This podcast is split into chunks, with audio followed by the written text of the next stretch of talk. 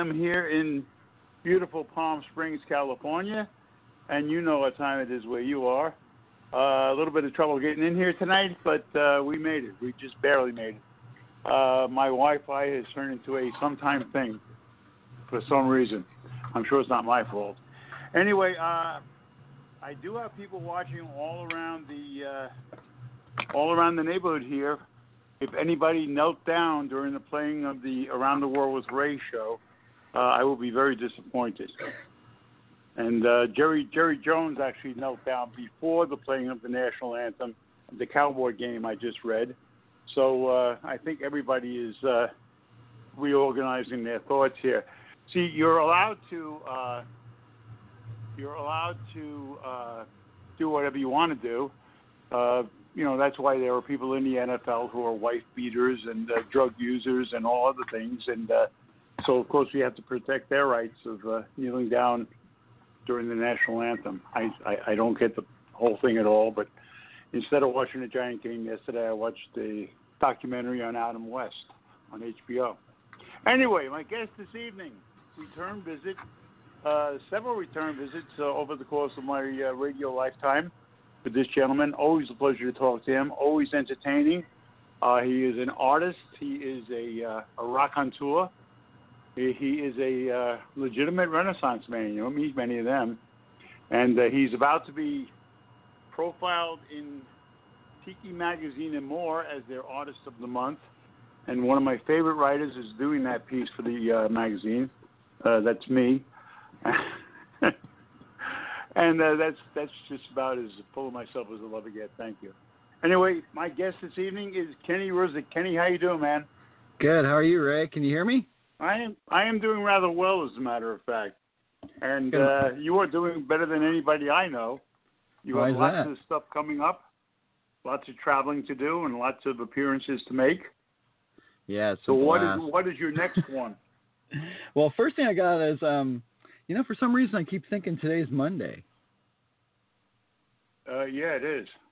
Oh, I know. That's why I keep thinking it. No, I found this great jo- I found this great book of old jokes. So I'm gonna be throwing old jokes at you the whole time here, every once in a Uh, a I'm while. looking forward to that as always. Uh, I heard you a, know I heard a very good joke by I heard a very good joke by the way that there is a German gentleman who is on uh, vacation in Europe, traveling around, and he's about to uh, enter Poland, and they give you the paperwork to fill out, you know. Yeah. And on the paperwork it said uh, occupation, and he said, "No, no, just visiting." beautiful, beautiful. Well, we'll have many That's one- more. Oh, actually, I did. I, I took a knee during your intro um, earlier, uh, but See, that was that's because I right. that was 'cause I dropped a pen. Come on. I wish I had my rim shot. I don't have my rim shot. Sorry, man. what do you what do you what do you think of all this NFL nonsense? Um, I think that it's kind of silly. Um, I think that there's a lot of people out there who make paychecks more, more than us, vastly Yeah. more than us, that are uh, taking the wrong venue and are using their position and power for um, the wrong statement. You know, I mean, I mean, you, I mean, the the whole problem is freedom of expression, and, and you wanna you wanna nurture that. But um, there's times and places, and I don't know. There's pissing a lot of sports fans off. I've seen.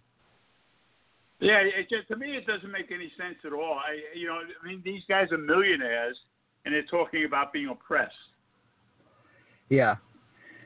I mean, plus, I mean, um, they, they, you know, just the sense that they're they're represent, they, they, in their eyes, they are representing all of their people, um, is a Mhm. good or bad thing. I mean, uh, you know, I mean, who's to say they're representing everybody? Does everybody have a say in that? No, you know, they're, they're taking it upon themselves to throw these Right. issues out in, in the wrong way. Well, I, I, I saw an interview today tonight with uh, Burgess Owens, who was a defensive back in the NFL for a lot of years, a quality ball player. And let me tell you, they're not representing Burgess Owens. No, there's a, there's a huge Burgess group. Owens, by the time that interview was over, I was hoping that he would run for something so I could vote for him. well, it's this Just culture of silence. You know, you, you you say the wrong thing about the wrong thing, and you can these days there are consequences, you know, and Mhm. and you know everybody likes that when it happens to the right, but all of a sudden when it happens to what they perceive as a social justice cause, then they start getting upset. What I, I got I have to tell you something. I, I very seldom watch the press conference from the White House because I, I get aggravated by it. but I saw I saw one of the most uh, ridiculous things I ever saw. They had uh, Sarah Sarah Huckabee. Huckabee uh, Sanders. She's up there answering questions, and, and it's all about the NFL. yeah, it's it's Nobody, stupid. and, and everybody's saying, how come President Trump is not concentrating on the budget? How come he's not concentrating on this? Meanwhile, all their questions are about the NFL. Well, why isn't anybody and- saying, you know, why why are they screaming Russia so much a couple months ago? You know, no one said shit Yeah. about that.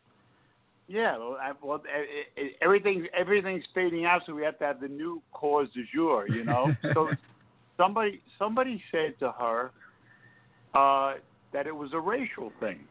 Oh, jeez. right? You know, and uh, she said, "Well, you know, if you if you're protesting the way that police treat black people in the inner city, then perhaps instead of protesting during the national anthem, uh, uh, maybe the, the right way to do it would be to protest the policemen who are on the field protecting you." Yeah, no Okay. kidding. So the next the next question, believe it or not, the guy says, "So are you actually advising them to protest the police on the field?" Oh, jeez. I mean, Yeah, you can't you can't win for losing. we, yeah, we we just we have just completely lost our minds here. It's amazing to me. I love it. How do these people wind up in these jobs? Uh, you know, how how, do, how does Jim Acosta wind up on CNN? It's You know, I because mean, I the don't system has nurtured the system's nurtured this mindset for almost 20 years, you know, maybe longer. Yeah. So um, it's no surprise. It's That's just that all true. of a sudden, all of a sudden, it's all just kind of foaming over, like when you slam a beer down on a table, it just starts foaming down. You know, it has to do it sometime. Yeah, And I guess now so. we're fi- now we're finally seeing it, and it just it, I think that what happens is once one injury comes, it's it's like when you're at the doctor and they find one thing, right? Then all of a sudden they find another, and they find another, and they find another. It's it's hey, that hey, hey, syndrome you're these days. to old guy. You're Yeah. about. Yeah, you know, you know the deal. You know, they'll Oh, find yeah. one thing, then they'll find a bunch of other shit. And and I think the same is here. They're they're looking, so they obviously have one key issue. Then all of a sudden, all these other issues sprout out from it. And you know, everyone's just just still pissed about the election. I think, and no one wants to admit Oh, it. very much. Very it's much, hilarious. yeah. It's hilarious. I mean, I, you talk about you talk about like the, the Russia thing and collusion, and then it was other things and other things, and nothing sticking. Poor Hillary was completely lost her mind. Okay, now her latest thing is it's the fault of women that she lost. Oh yeah. Well, did you see her little Best women weren't smart enough to realize she was the right candidate. Oh, yeah, that's what she says. But everybody knows that too. I mean, there's there's so many elephants in the room that Yeah. that it just it just looks like night. You know. how, how much do you enjoy the fact that she said she's open to the idea of running in 20? no, I I love that. Do it. Bring it. I want I want to keep her around forever. I mean, she's a gift that keeps on giving. Yeah. Well, oh really no. You know that you know the left is going to start shaping up. You know the last year and a half before you know before the big election, and they're going to you know try to make everyone. They're going to wave a wand and hope everyone forgets about all the shit they dredged up. You know, and no one's going to. Yeah. Anthony Anthony Weiner will be out of jail by then. yeah, didn't he share a computer with Huma? And didn't didn't Huma Uh-huh. also um didn't she have access to all those Hillary mails emails? And and, That's- and a lot of them were on that computer. Yeah, what the fuck? Yeah. What's going on here? I mean, there's there's so much obvious obvious malfeasance, and no one's doing crap. It's like that elephant in the Well, room. There's so many of them. I mean, the FBI said they never took her computer because no one was interested in it. Oh, jeez. Nobody be where con- they hung out was interested in it. yeah, no shit. I love Debbie Wasserman Schultz, though. There will be consequences. You know. Yeah. What um, Yes, what a evil, creepy woman, man. Yeah, and, and and I mean, what, what was it? the the guy was a, a manager at Burger King, and at the same time was the head of uh, of IT, Yeah. the Democratic National Committee. And all that money he's shipping over to Afghanistan. What the hell? Yeah. I mean, I think he definitely has a lot of shit and he has a lot of info on everybody. Yeah, and that's why no one's better- doing nothing. She better hope he never flips. Oh, jeez. I think a lot of people are going to start to die if this shit. If this starts bubbling up, a lot of people are going to croak. You know? Yeah. Well, that's, that would be nothing new for the Clintons. Yeah, I know. But these days, though, with Twitter and everything else, though, people are on it, though. You've got all these fucking weaponized autism fucking folks, and they're just going Yeah. for it, you know, and just digging deep, Exactly. which is great. They're the ones who found that uh, bike chain guy, that teacher at Berkeley, the one with the bike lock. Yeah, they found him. Bike lock, yeah. He was, wasn't he a professor? Yeah. Oh my God. How about the other guy? He's a professor at John Jay College, which is the College of Criminal Justice in New York City. and he tweets that he's very happy to be talking, teaching future eth- future dead policemen. oh, is that what he said? Yeah. Well, I mean, And uh, then he nature, went on the Tucker Carlson show and got his butt handed to him. Yeah, well, no shit. I mean, nature does owe everyone a death, but that's a mean way of putting it, though. The way he he said it. Yeah, but can you imagine that? I mean, it just, yeah, I, who hired this guy? Where did he come from? I wonder. so, I wonder if he went to one of those colleges. and then, of course, he got the ultimate, ultimate penalty. He was suspended with pay. oh, jeez. Yeah, I don't get it. I Wish I could be suspended it. with pay. Please. That's a that's a good job to have. exactly. Oh, here you I want to hear another? I, I, I went to a Catholic high school. When you got uh, suspended from school, you had to come in every day and sit in the dean's office. Everybody else I ever heard from in high school that got suspended wound up uh, at the beach all day. You know. yeah, no kidding. I know my mom would always uh she would always ground me and put me in my room and then she'd say no drawing or no books and that was hell because I couldn't Oh, wow. read or anything. Yeah, so it's like my brain was just locked. You know, oh that was like the Mhm. worst fate. Hey, I got another joke for you. Ahead. Okay, you, re- you ready? Son, said his father sternly, after four years of college, you're nothing but a loafer, a bum, and a nuisance. I can't think of one good thing it's done for you. Well, Dad, he said, it's cured Ma of bragging about me. Huh? Huh? Oh, God. yeah, these are great, huh? Very good. I liked it. I liked it. On the surface, they're horrible. I think it's all about the delivery, you know? Well, when I I, I sent you that uh, that tape of me doing the 60 jokes in 60 minutes, you said Oh. that the best thing about it was there was no delivery. Yeah. Boom, boom, boom, boom, boom, boom, boom. You know, and, and you're laughing at a joke three jokes back. You know, that was the great part about it. You know, while you're trying Well, to assemble the. What's that? the sad thing about it for me is I not only remember the joke, I remember who told it to me. That's incredible. That'll tell you why I got nothing, no, no space left in my brain. I can almost see the person telling me the joke. That's incredible. Wow. Well, you got a little bit of space left in there. You must. So, so uh, there's a teacher. She's teaching uh, creative writing uh, to grammar school kids, and they're in like the the fourth, fifth grade. So Mhm. she gives them a word, and they have to create a sentence with the word. And she says the word is beautiful. So one kid raises his hand. He says, uh, "The flowers in springtime are beautiful." She says, "Wow, very good." And then a little girl raises her hand. She goes, my mother just bought a brand new dress and it is beautiful. Okay, good. And then he raises his hand. He can't wait for her to call on him. He goes, I can use it in a sentence twice. Says, twice? I'd like to hear that. She says, okay. Then he starts to feel a little nervous. He goes, I actually didn't make up the sentence. Uh, it was something my father said. We were at breakfast this morning, And my sister told him she was pregnant. He said, "Beautiful, just fucking beautiful." That's great. it's great we can way, swear on here. Frankie Uber. Frankie Uber is the guy who told me that show. Oh, jeez, that's hilarious. he was he was a mailman that worked across the street from the bar that I worked in. Oh, I don't. I well, don't you should you should do one of those for this for uh, this radio show. You should do one. You must have sixty more. Minutes, Fifty jokes in sixty minutes. Yeah, I guess I don't know. yeah.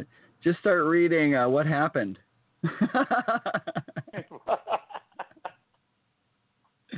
Can you That's- imagine what happened? And it's not even Uh, a question mark. It's just what happened. oh, I know. But I just wanna- now she's focusing on the women to turn against her, which is quite a stretch from the Macedonian content farmers.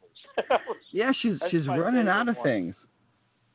I want to see how far she'll take it. I hope she blames Kaepernick. that would be great. Yeah, and, yeah, Kaepernick and the West Coast offense. I just couldn't do anything once they came on board with the West Coast offense. Yeah, if it wasn't for Oh, them, um, yeah. I could have won. Can you imagine that now? Now they're saying that that Trump's remarks were all racially based. Oh, of course. It looks to me like there's a lot of white guys kneeling on the sideline. I don't know. Did Yeah, you see true. that guy yesterday with Pittsburgh? And I don't watch sports. Uh, Pittsburgh stayed in the locker room for the anthem. Oh yeah, that And one guy one came guy- out. Right, who was a West Point graduate and a, and a uh, Bronze Star winner. Three tours in Afghanistan. Yeah, that's a real hero right there. Yeah. So they said, geez, I wonder what they said to him when he got back to the locker room. You know what they said to him? Nothing, I'm sure. I hope not. And now That his jersey cool. is his jersey is the biggest selling jersey in the in the NFL store. His name is Villanueva. okay, Good right man. on. Well, I salute him, man. Anyone who served their country, that takes a lot, man. Well, you did that, young man. You were a Yeah. uh, Semper Fi. Yeah, speak from experience. It was tough, but you know, there's shit that they teach you there, and there's stuff that you carry throughout yourself, and it gives you this code of decency and and respect. It really does. It gives you this this way of looking at things, um, with a higher purpose in mind. And um, Sure. I don't know. I think I think everyone should do like like in Israel. They, everyone should do like a year service. Mm-hmm. You know, what the I, heck? I agree with that totally. Totally. I, I I had two friends of mine that went to Parris Island. Uh, joined the Marine Corps, went to Parris Island, and they came back as different human beings and much better human beings. You know what I mean? They were insightful. They were uh, they were tuned into other people more. You know. It yeah, it you're wasn't you're thrown into a group of people from so many different places and cultures Oh, sure. and, and lives and yeah, you have to get along or die, pretty much. You know, that's Mhm. that's what you're taught. And so you that's do like, it. That's like the line from A Few Good Men, where Jack Nicholson says you you put your life in somebody else's hands and they put theirs in yours. You know, Yeah. I mean that's really what it's about. That's really what it's about. yeah, it just seems like all the old codes of neighborhoods and societies are are changing. You know, they're they're not as compassionate as they used to be. Or they're only it's re- compassionate for one side, you know. Right, yeah, it's really weird. I, I remember when I was a kid, we had the bus that went from the subway stop into my my neighborhood. Okay, and when I got on that bus as a kid coming back from high school, everybody on the bus I knew. You know, and Yeah. they and they all, and it was one of those things where you really watched what you did, not only because you were trying to be a good person, but because everybody knew who you were. There was a, a real sense of community and neighborhood, you know. Yeah. And and if you, if you did anything wrong or did anything uh, uh, anything bad out when you're out in the street that you shouldn't have been doing, your folks knew about it before you got home, yeah. Oh yeah. and we're we're missing that now. that is true. We are. As I came- society. I came home. I came home with a first baseman's mitt one time from my friend Bobby's house, and my mother had to call Bobby's father to find out if it was okay for me to have that glove. Oh wow, nice. You know. Meanwhile, when we lived in uh, we lived in Maryland, uh, we had some stuff stolen from the house, and this kid in the neighborhood, one of the things he stole was my uh, my video camera, my VHS camera, the big ones, you know. Oh yeah. Oh no. And and and and, and they found the kid and they found the camera, and it was so weird. His father, the kid told his father that he bought it off a friend of his for five dollars, and the old man believed it. And the old man was even on the tape waving to the camera. nah. you know, what what is that about? You know, just so well, it's bizarre. that whole thing with with parents, you know, and the way they view their children. You know, you see that a lot. They always give them the benefit of the doubt. Yeah. That's why I, never got had that. children. I don't know about you, but I never got that. I never had children, so I never know. Those little no, I don't kids mean that. I mean when you when you No. were a kid, it was always Oh. guilt, guilty until proven innocent. oh yeah. And even when you were proven innocent, we weren't quite sure. Yeah, but that's you where we learn all of our that's where we learn all our deceitful skills for adulthood though. Is during that those those golden years. That's true. Yeah, it, it, that, that that's kind of a lost art right now because you don't really even have to be nimble. You just have to say whatever you whatever you want them to believe, and they'll believe it. You yeah, know? no one questions just- you. No, no, just bizarre. Well, these days it's all about perception. It's what I view myself as, as opposed to what I was biologically and am. You know, hmm a lot of times, and um, I don't know. It's a slippery slope.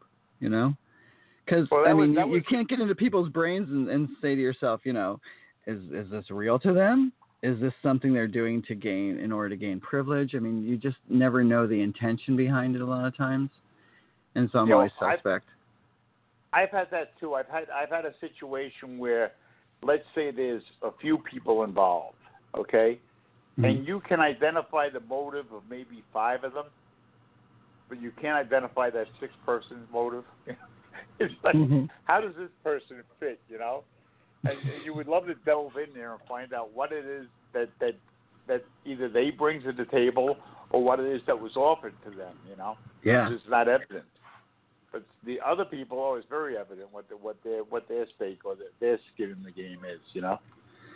It's just crazy. Ident- I mean, ident- just the fact that they threw the word politics behind identity, it just is ruining everything. There's there's no sense of humor anymore, except unless you're making a stupid Trump joke, and those are just so old and tired now. It's like, oh come on, you've you've done them all. Well, Yeah, I tr- have you ever seen a, a show called Samantha Bee? Um, I think I turned it on once for like five minutes and just turned it off. Yeah, she is a uh, she is a Comedy Central retread from Canada. Okay, and of course, you know, I always the thing I used to always tell my Canadian friends is that Barack Obama must look pretty good from the other side of the border. You know, but but she she's a Canadian and and very smug and very you know uh, typical Comedy Central stuff. You know, it's all it's all anti-Trump. And the other night, I was watching a rerun of one of my favorite shows, uh, uh, Big Bang Theory. I love the Big Bang Big Bang Theory.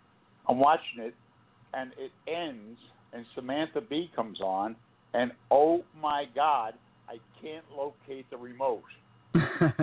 Okay. and she is rambling on little snippets of uh, snide comments and, and, and film clips, you know. And do you remember the movie uh, High Anxiety? yeah, I love that movie. There's a, there's a scene in that movie where Dick Van Patten is in a car and his rock and roll music comes on the radio. Oh yeah, and the he yeah yeah off, yeah. Woo! And he winds up with blood that. coming out of his ears. I felt like Dick Van Patten, like find the damn remote. I could have just gotten up and pulled the plug on the TV, but of course not. I'm looking for the remote, you know. But, Uh, I know she's she's horrible. if anybody watches that show on a regular basis, you're welcome to eat a bullet because I don't know how you can put up with it. how you put up with yourself. I don't. High Anxiety, that's a great movie.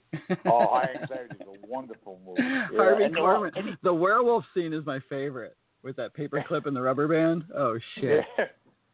any any Mel Brooks movie. I love when Mel Brooks is in the in the piano lounge, and they sing us a song, Doc. You know? Oh, yeah, he just he certainly does. I, I don't sing uh, well, not professionally. yeah, he's made some comments last like- week. He's wandering around singing, you know, "Hello, young lovers." Oh, yeah, and he snaps that uh, mic mic wire. right. Yeah, he was in the news last week, I think, commenting that he wouldn't even be able to do um Blazing Saddles these days. He said it's oh just no, getting it so it's just getting way too out of control. Oh yeah, no. And I think there was something, uh, you know, something in the sense of that was a release valve. I think for society back then. I think that was, Oh, that was yeah, healthy. But and everyone got actually had a dogged. sense- We had a sense of humor about things. Oh, you know? geez, Slim I mean, a lot of that movie was written by Richard Pryor. Oh, nice. Okay, you know, I, I mean, but now can you imagine having a character named Black Bart who's black? I know. I just love it when- Washington Redskins for God's sake. Oh no, it's getting it's getting too crazy. But I don't know. I mean, I mean, does does uh, offended culture of today invalidate our history? That's that's like the question. You know, should it be allowed to because of offense, or is offense a large part of free speech? Which I think it is. I think the freedom to offend people is just as valid as the freedom to speak your mind against something that you feel is lofty. Very much so, yeah. And, and even they even say, you know, I mean, the the court decided that hate speech was even protected under the First Amendment. You know, Yeah. there should be really no limit. If you got freedom of speech, there should be no limit as to what you can say. Now, you know my favorite quote lately? What's that? There used to be a, used to be a character in a play, and I can't remember the play. Her name was Mrs. Malaprop. Okay. And she Okay. used to say things like let let let sleeping dogs fall where they may, you know, that kind of thing. Uh-huh. And Nancy Pelosi literally said that because we have freedom of speech doesn't mean you can cry wolf in a crowded theater.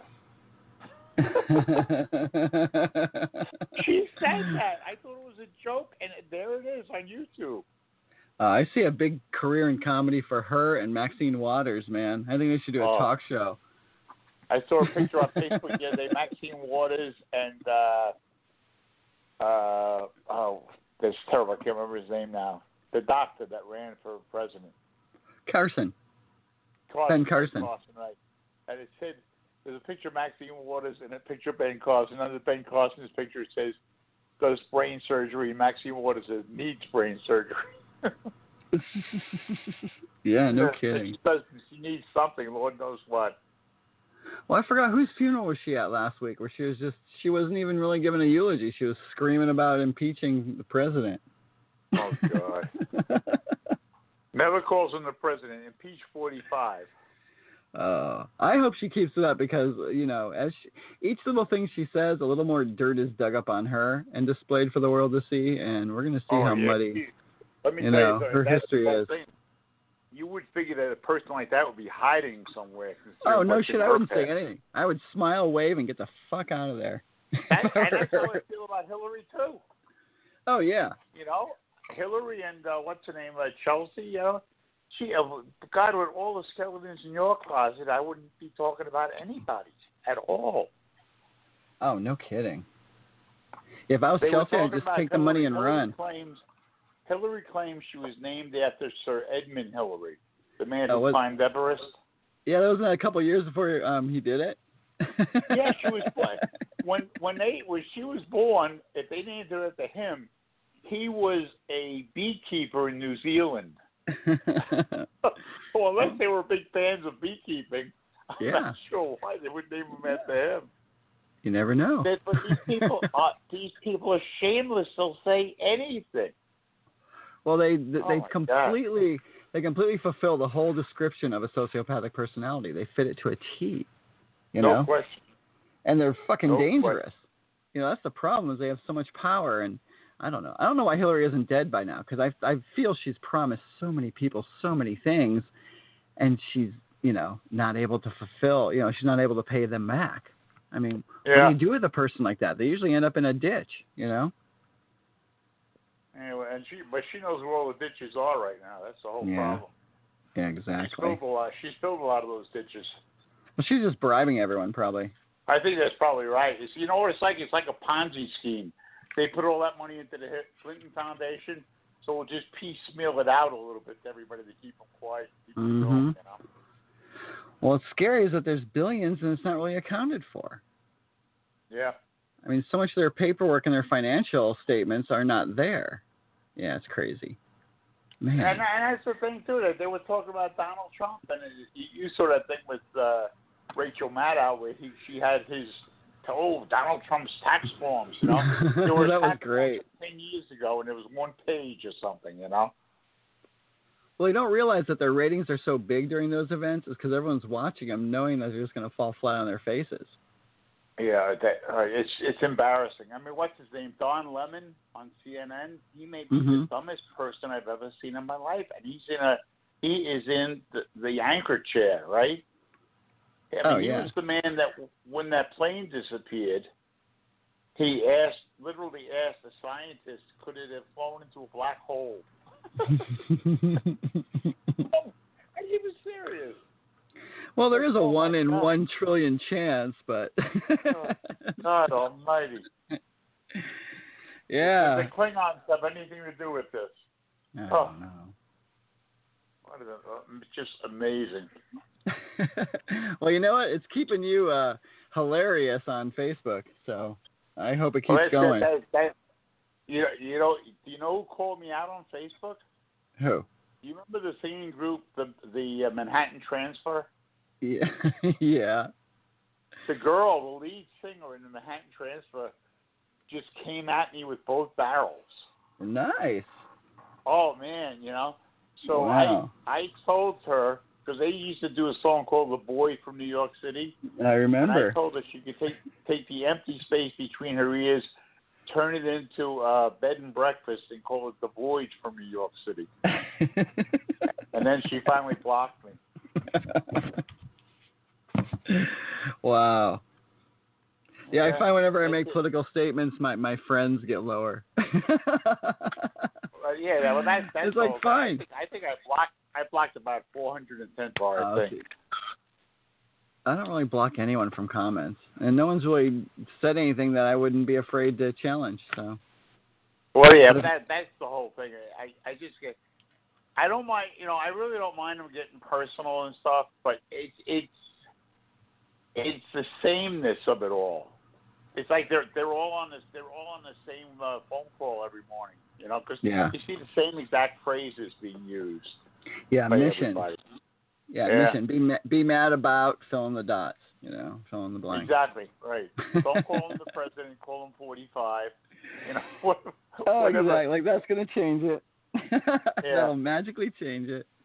Well, they they they were they were talking about something one day, and I said, yeah, like, is this the latest impeachable offense? You know, that uh, you know he he his wife wore high heels during Hurricane Irma. You know, Yeah. yeah. that- she, didn't she just wore them onto the plane too, and then she changed into gym shoes. Of and- course. And they're making such a stink about it. It's like, are you are you really journalists? You know, what are you doing here? Well, that's that's like this this Jim Acosta was talking about how uh, uh, Trump's talking about the people kneeling down during the anthem that it was a racial attack.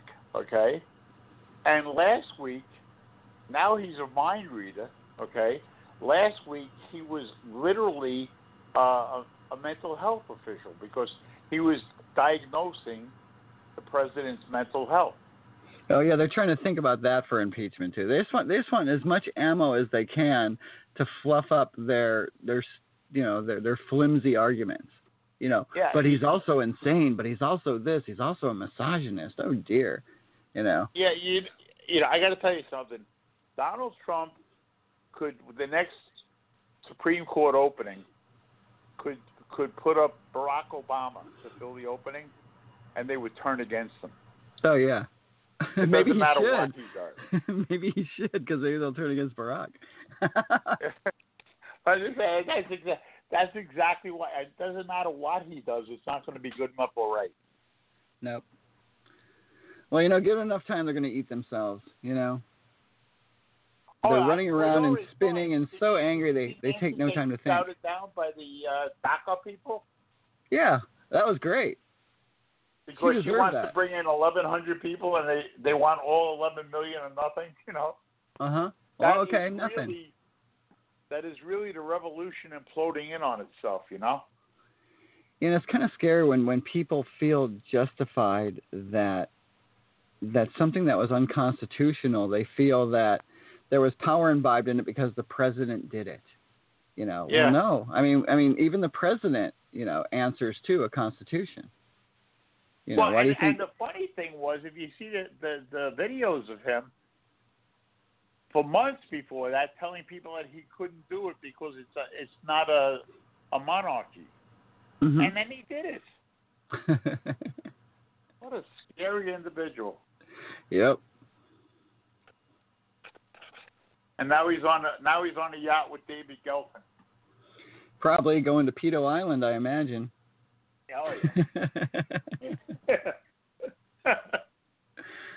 We'll see when Uh, that comes up, man. I'm wondering how many people are bribed because of that stuff. Oh, geez. You know, it hit England Yeah. a few years ago. You never. And now he's he's writing his third book, and it's his third autobiography. Oh, come. Well, how many? What is he? Is he revising it again? I guess. Yeah. Yeah. This time he'll be born as Barack Obama. Yeah, hopefully. We'll see. Instead of Barry. Barry Barry Soerto, was that his name? Yeah, so Soerto or Sotero or something. Sotero, yeah. yeah. Hey, what do you what do you call the boss at a dairy? Go ahead. The the big cheese. huh? What do you call a, what do you call a milkman in high heels? what? A Dairy Queen. Oh.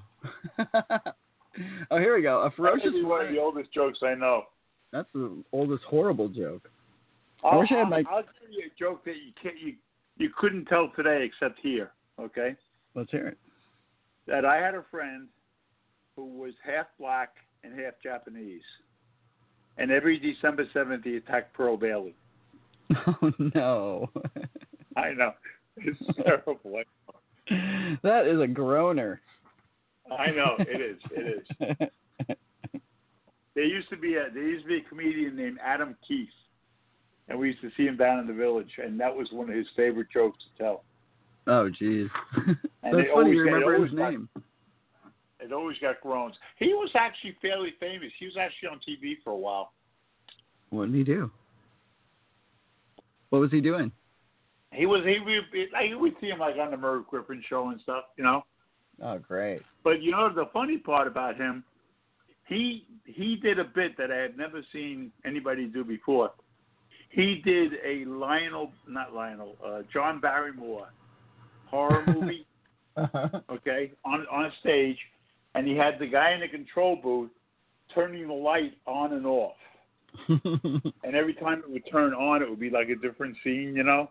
It was Oh, really great. good. Yeah, it was really good. Yeah, John, old John Barrymore. He was quite the drunk, I heard.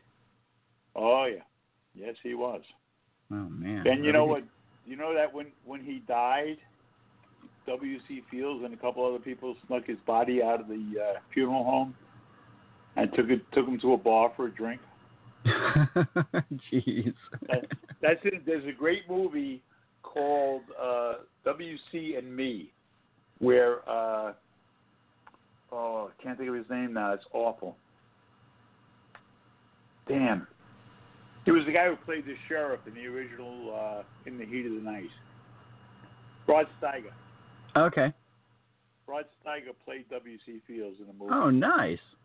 Yeah, well, it was really good. W.C. and Me, it was called. I forget who the girl was that played the Me, but uh, it was, and that was the, all these kind of stories about him. I'll He look had- that up on YouTube.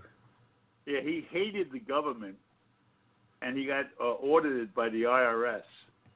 Oh and no. the guy said, "We've looked, we've looked in uh, your records, and, and you took a five thousand dollars deduction for a charitable contribution to a charity called the Home for Peruvian Bastards."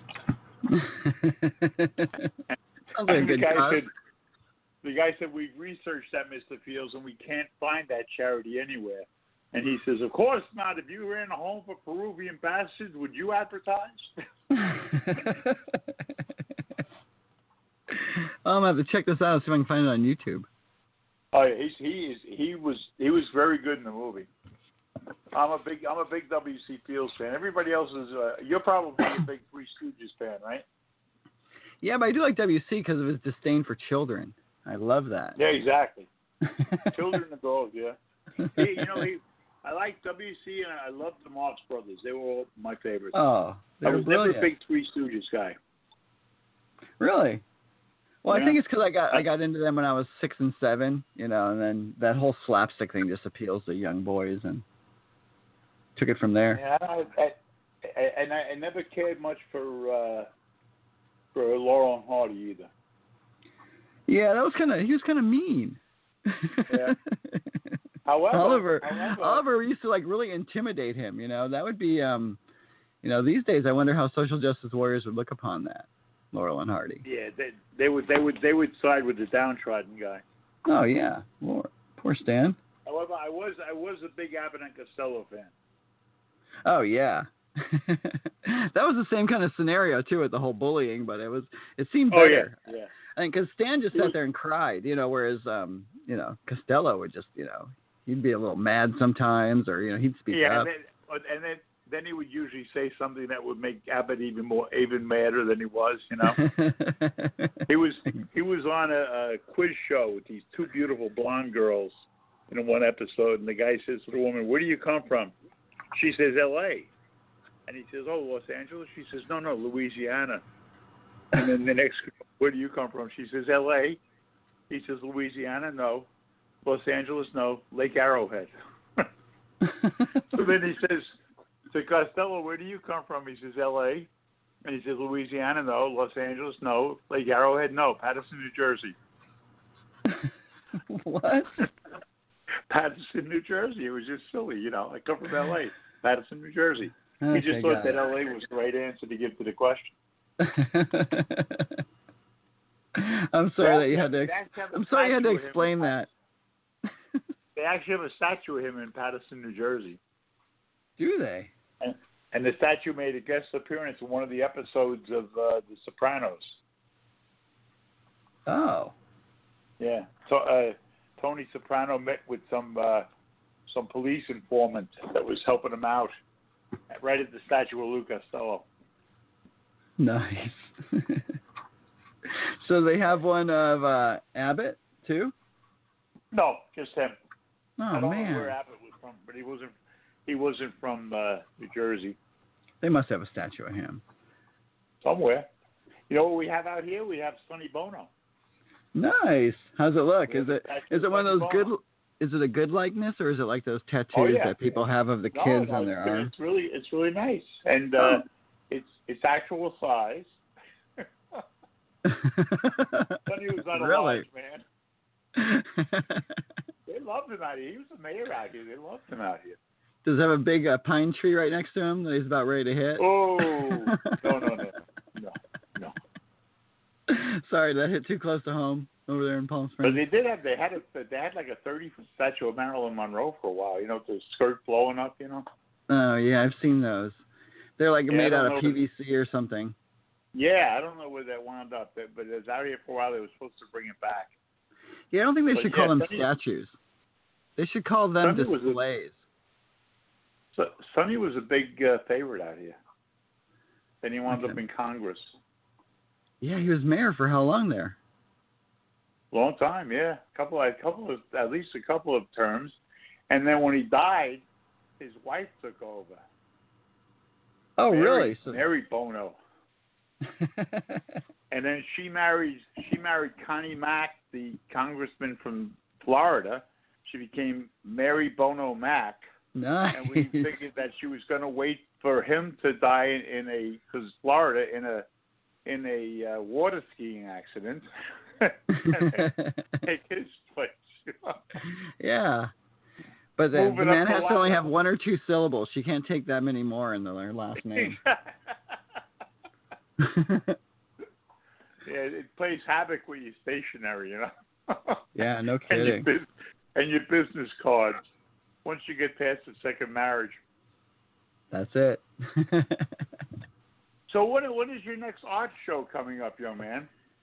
Uh, let's see. Uh, we have the Art of Tiki, which is an incredible show coming up. Um, that's on October 6th. It's a Friday night. It's at La Mhm. Luz de Jesus Gallery in Hollywood, which is the premier gallery for um, new contemporary art.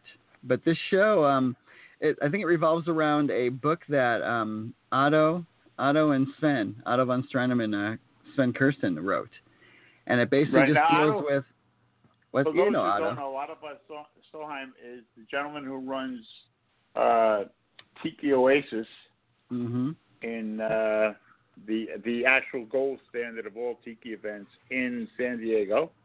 He also started And Tiki News Sven- back in the 90s or something. That's right. And Sven Kirsten is the Supreme Court of Tiki.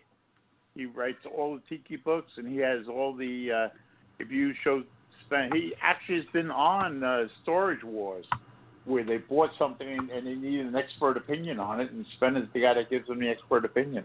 Oh, nice. Yeah, and then uh, I can remember seeing people hanging up artwork in different places, and Sven, Sven would say, "Oh no, that that comes from Papua New Guinea. No, no, that yeah, and he knows everything about everything." Yeah, he's got an incredible brain. But this show is going to be half um, half of relics uh, from mid-century uh, tiki bars and whatnot that have closed down. So half is going to be displays of these these things from these uh, temples of yore, um, basically, and the other half is going to be uh, contemporary artists, which um, Mm-hmm. everybody in our scene um, is going to have a piece in there or three. I've got three in there right now with two uh, two at the ready. When the other when some other pieces sell, I get to put those up. Tom has two pieces, Big Toe, and Doug Mhm. Gwynn has a piece in there. So my brothers are well represented in there, and they're going Right. to have um, they have these great two new shag pieces that are uh, based on classic Mark Ryden paintings, right as the scene was being born, so to speak, the second wave. So he did Right. studies of those, which are fantastic. Oh, there's just so many great pieces. Scott Scheidly, Flounder's going to be in the show. Uh, Atomic Kitty, Susanna, our friend. I mean, just everybody. It's it's going to be a great show. So there's a catalog that's going to be in the show as well that you can get there. And um, I'd say hit down there October 6th, La Luz de Jesus in Hollywood. And where is that located exactly in Hollywood? That's in Hollywood. Um, exactly. I don't know. Look it up. It's L A L U Z D E Jesus dot com. Jesus. La Luz de Jesus, like the light of Jesus, Mhm. is what it means. Yeah, I can't wait There's to go in two weeks. There's another. There's another old joke for you. Let's hear it. My my grandmother made me leave parochial school because they taught us that they taught that Jesus was Jewish, and she said that anybody named Jesus had to be Puerto Rican. oh no. I know that's terrible. Okay, here we go. Um, Tess is talking to Bess one day. They're all sitting outside on the porch, and Tess goes, "Why are you knitting three socks there, Bess?" And Bess said, "My son wrote me, and he's grown a foot since I've seen him." oh God. Okay. You know who inspires me for this delivery was uh, Norm Macdonald. He did this roast, and he basically just read these silly, stupid jokes, and they were the most hilarious thing that anyone else brought up. The most Right. brilliant, brilliant, and funny in his delivery. Yeah, so he's uh, he's my inspiration. Have you been watching his uh, live show on YouTube? Yes, you actually, you actually, you actually turned me on to those. Yes. Oh. Some of those are hilarious. Couldn't believe it. Some aren't, but some are. Kind of like our shows, Yep. huh? Some are pretty good, and some are. Well, yeah, your your half of our shows turns out pretty good. Yeah. no, I was going to say the opposite. No, no, no, no, no, no. Oh, you, and we you, also you breathe, you, you breathe you breathe life into the into the uh, broadcast always bring, always. bring some youth to the this old dusty show that smells like uh, Metamucil. hey, we also have a we also have a tiki marketplace on October 14th. That's at Don the Beachcombers, and I do have the address for that if you want. in Newport Beach, right? Uh, Huntington Beach. Huntington Beach. Well, Yeah. See, I'm I'm from the East Coast. Every beach sounds the same. Yeah, they're all the same pretty much. This is on 16278 PCH in Huntington Beach, and it's from 10 to 3 on Saturday, October 14th. And uh, Doug, uh, Big Toe, and myself will be there, amongst other brilliant artists, craftspeople, and carvers, etc. So uh, head down if you can. How's that that? is- that really the the the, uh, the marketplace at Dodge has really grown, hasn't it? Yeah, there's uh, oh shoot, it's like it spills out to the outside now. Mm-hmm. I'll be selling my new coloring book there that I just uh, published about a month ago or so. So come on down and get one, so you can color. You can be autistic or whatever. It'd be great. You can have it if, if you need a safe place in a coloring Mhm. book. You know. Yeah, I don't mention. Just, you just do if you do a moai in uh, Silly Putty, you get the whole safe space thing working out for you. Yeah, I don't mention Trump once in my coloring book. So That's a good thing. That's probably a good thing. yeah, that'd be the kiss of death.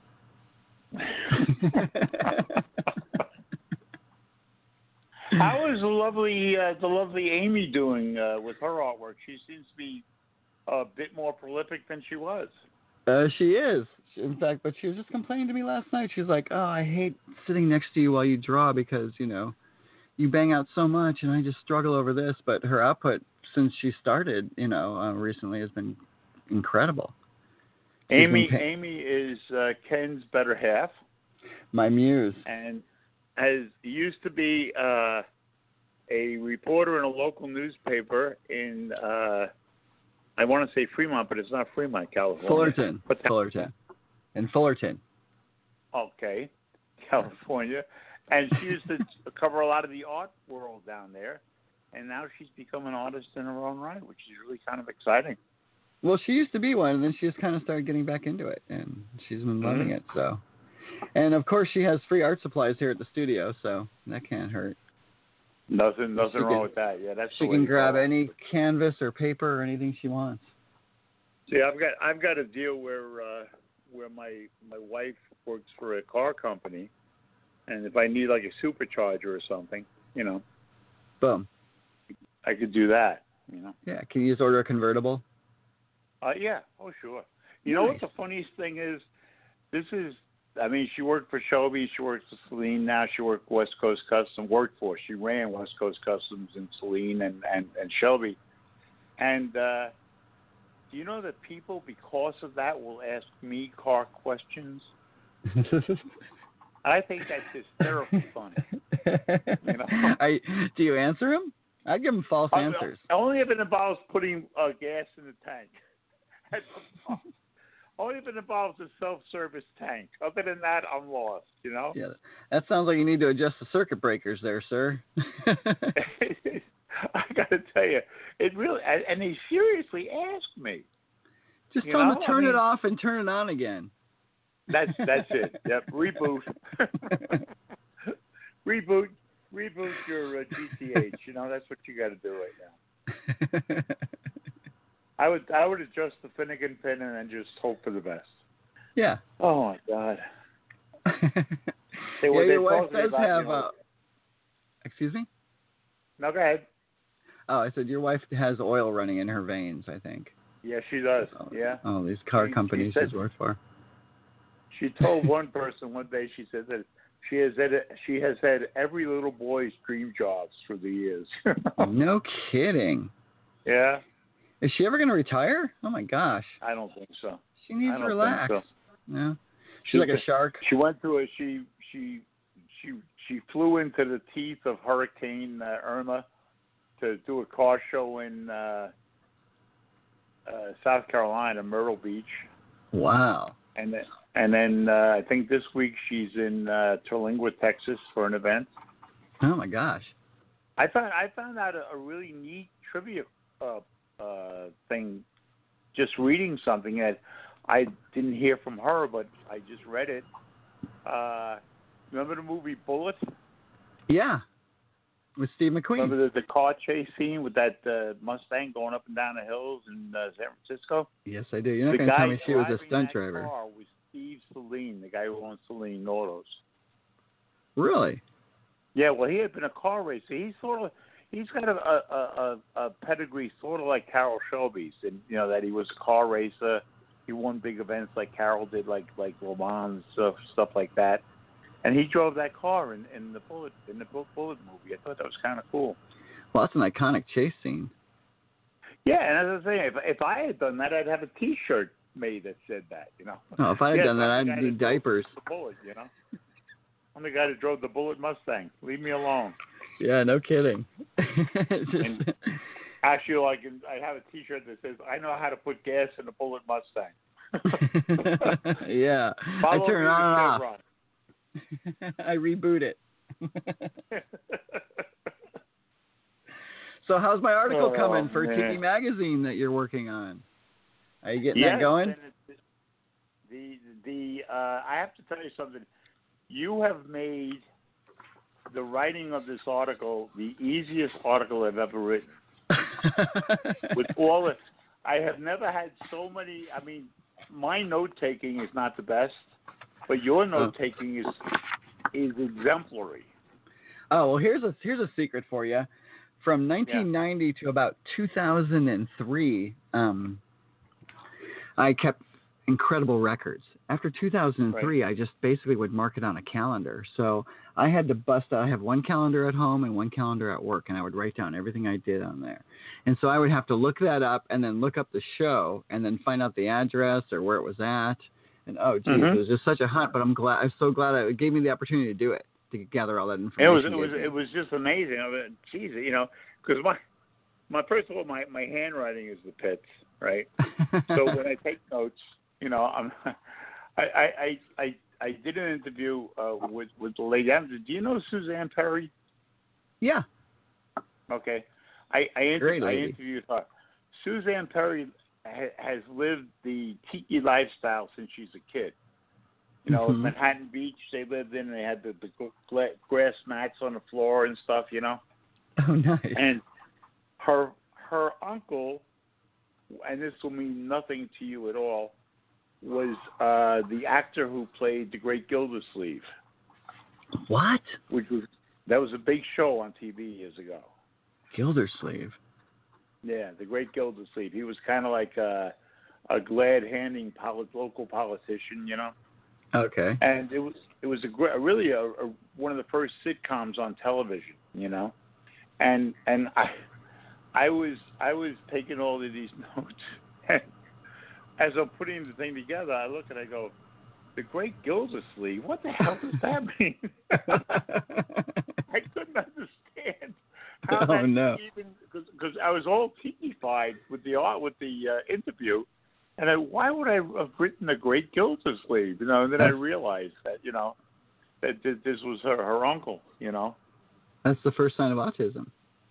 Yeah. Oh yeah. down. Well, I've had many signs since that. You know. I went I went to a neurologist one time and the guy the guy I had to fill out all this history, you know. oh what no. that, what what's wrong with you and all, you know. And it said, Have you ever had a concussion? And I put down that I had four concussions. And he looked at it and he said to me, Where have you been hanging out? You know. And I said, Well, I played football for nine years.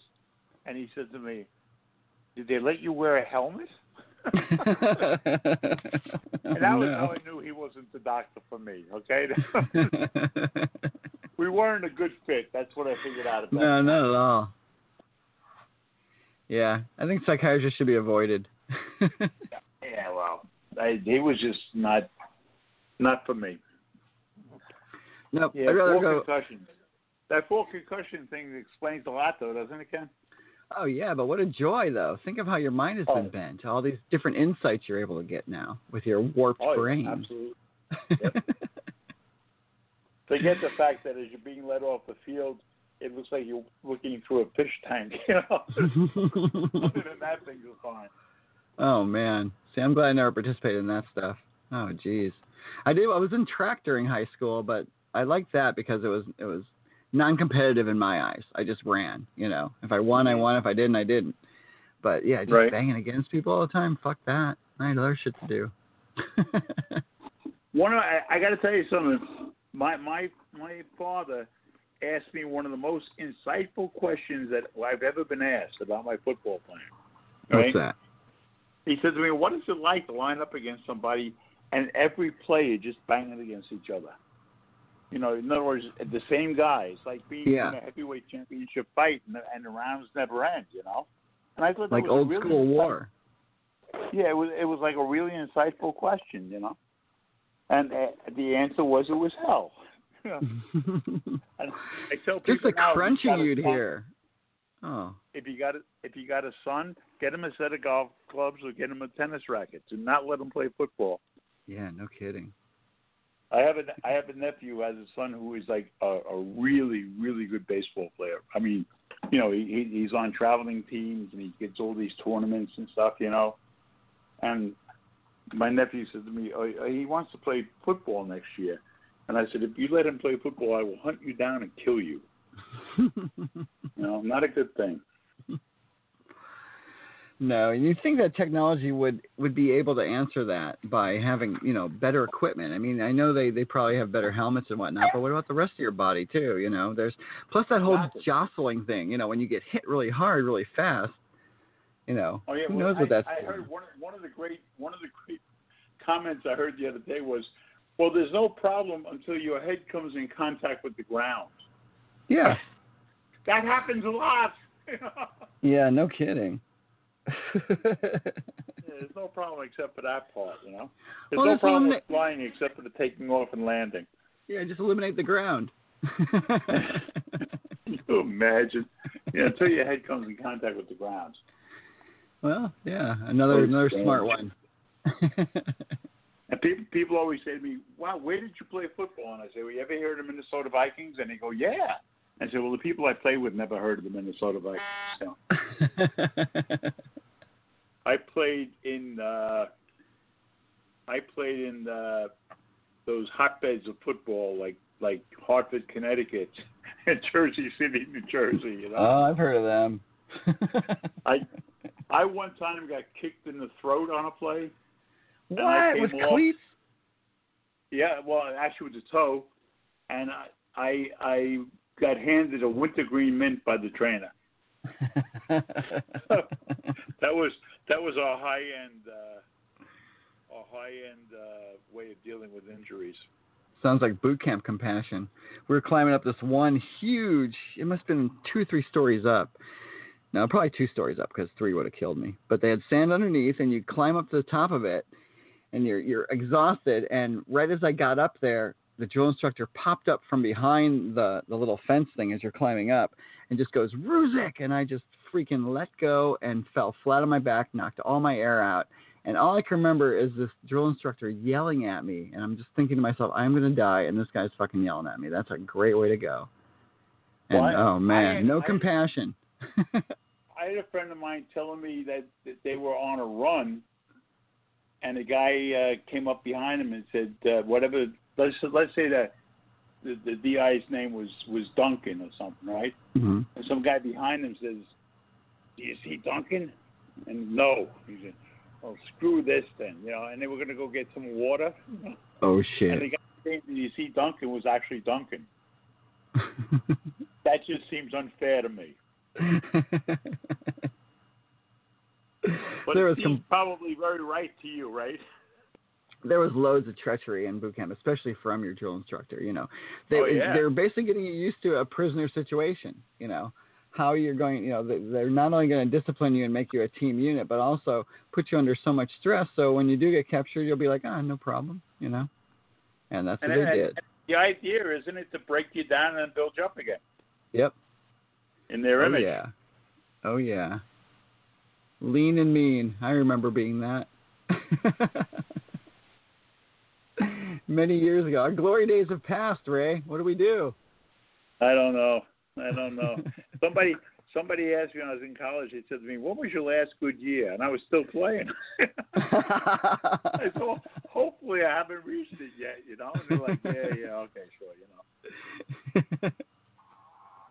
I mean, listen, hey, you talk about these millionaires kneeling on the sideline during the anthem and stuff. You know, I don't want to brag, Kenny, but there was one year I made four hundred and fifteen dollars a game For what? for football. Really? oh yeah, That's a lot. That's a lot of money back then. back then. Well, back Was then, that nineteen? Was that nineteen twenty? Yeah. well, actually, 20 was the first year we actually had air that we could put in the ball. Before that, there was no air, so we played with rocks. you had to wait till someone invented it. I was, I had, I had a coach. You would have liked this guy. His name was Paul Bresman, and he was the Uh-huh. funniest guy I've ever met in my life. And Paul Bresman told me that I ran very fast but too long in the same place. that was a subtle hint. then he also asked me if I if I had uh, a sister, and I said yeah, and he goes pretty, right? I said yeah, she's cute. He goes yeah, somebody in that family has to have the looks. oh no. Can you imagine? And I won I won a trophy as the most valuable defensive player. And when he gave me the trophy at the at the awards dinner, he said, "What can you say about Raymond? He dances every dance." And he gave me the award. I thought that was like a big compliment, especially coming from him, right? uh-huh. And then two years later, I won the same award. And he said, "What can you say about Raymond? Too young to die and too old for rock and roll." If that's not a get out of town speech, I don't know what is. yeah, pretty much. That's a subtle hint Yeah. right there.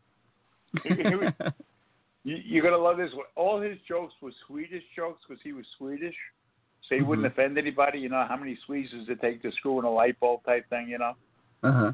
And we went. We were playing a team in Wheeling, West Virginia, the Wheeling, West Virginia Iron Men.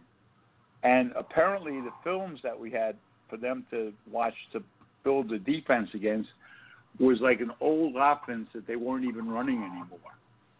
What? Okay, so Okay. the, the, all this the, the the stuff that we were looking at that they were trying to defend against, they were defending against a team that wasn't even there anymore. It was a totally different offense. So we were really we were really stuck when we got out the first half. We come in at halftime, and we had these sliced oranges they would give you. He was throwing oranges everywhere. People had oranges hanging off their helmets, right? screaming and yelling. And the guy, the guy's name was Billy, who was the assistant coach. He goes, Billy, I'm out there. He says, I feel like the Swede who jumped into a barrel of tits and came up sucking my thumb. Come on now, it doesn't get better than that.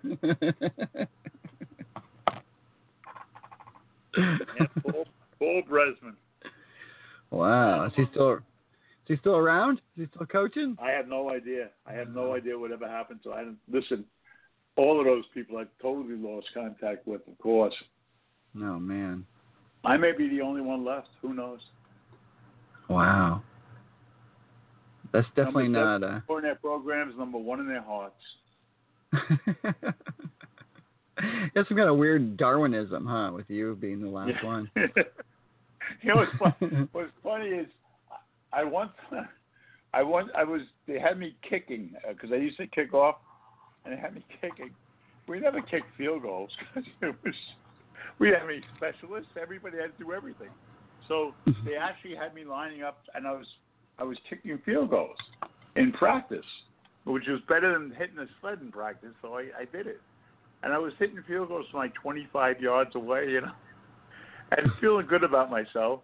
And of course, nobody's rushing you in practice; you're just kicking. So I'm out there on the field, and I'm going, "Oh my God, what am I doing?" you know, I didn't. I didn't listen. I was always in among the elbows and the feet and stuff. I had no idea there was even a ball in the game, right? So here I am.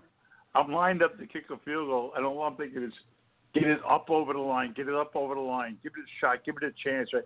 I almost kicked the damn thing straight up in the air.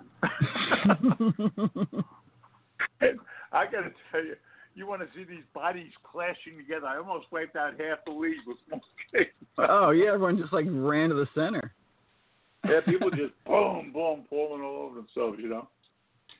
So we we went, we were we were playing we were playing a team in in in in Hartford, the Hartford Charter Oaks, and uh, they had a they had a legitimate field goal kicker. He was a uh, he had been a soccer player at Yale, Mhm. and he came out, and we everybody was all in all because this guy was booming him from like 35, 40 yards away in practice. So we we almost we felt like you know we felt like the ugly girl at the dance, right? So he lines up to kick a field goal during the game, kicked it right right up the center's bust. Okay, so what happened? he's coming off the field, and this guy Hank Marietta looks at the center and he goes, "Next time it'll be a watermelon." Just,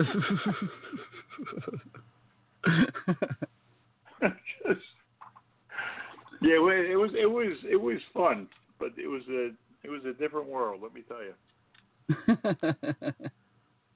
All right, Kenny, we got to take a break. We will be right back after. All right.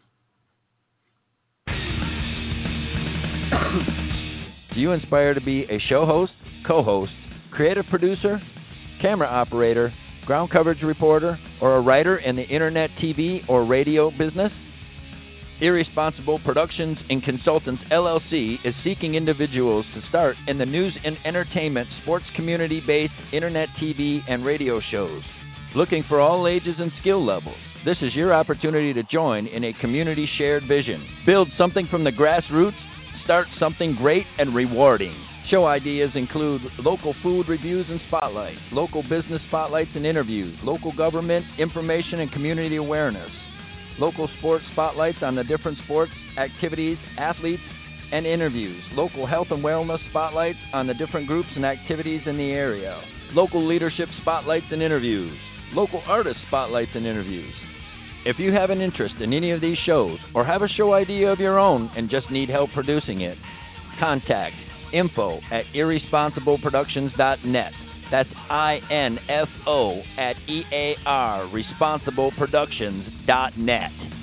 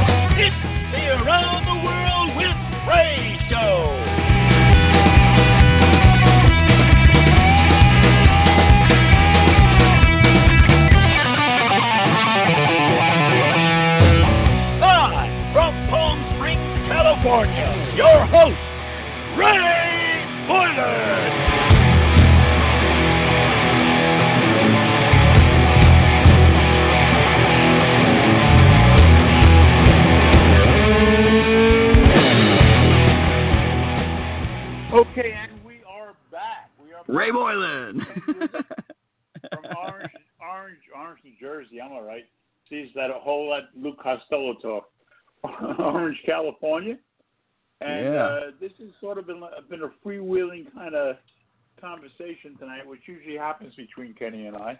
Doesn't always happen on the air between Kenny and I, but it usually happens. yeah, and sometimes they're good, And, sometimes uh, they're bad. You know. Hey, I We- got another we joke for you. in- we are in agreement with about a lot of things. you want to hear another joke? So, huh? You Oh, want to yeah, hear another joke? Okay. Um, the dad goes up to this kid and says, "Hey, what do you want to be when you grow up?" And the kid goes, "When I grow up, I want to drive a big army tank."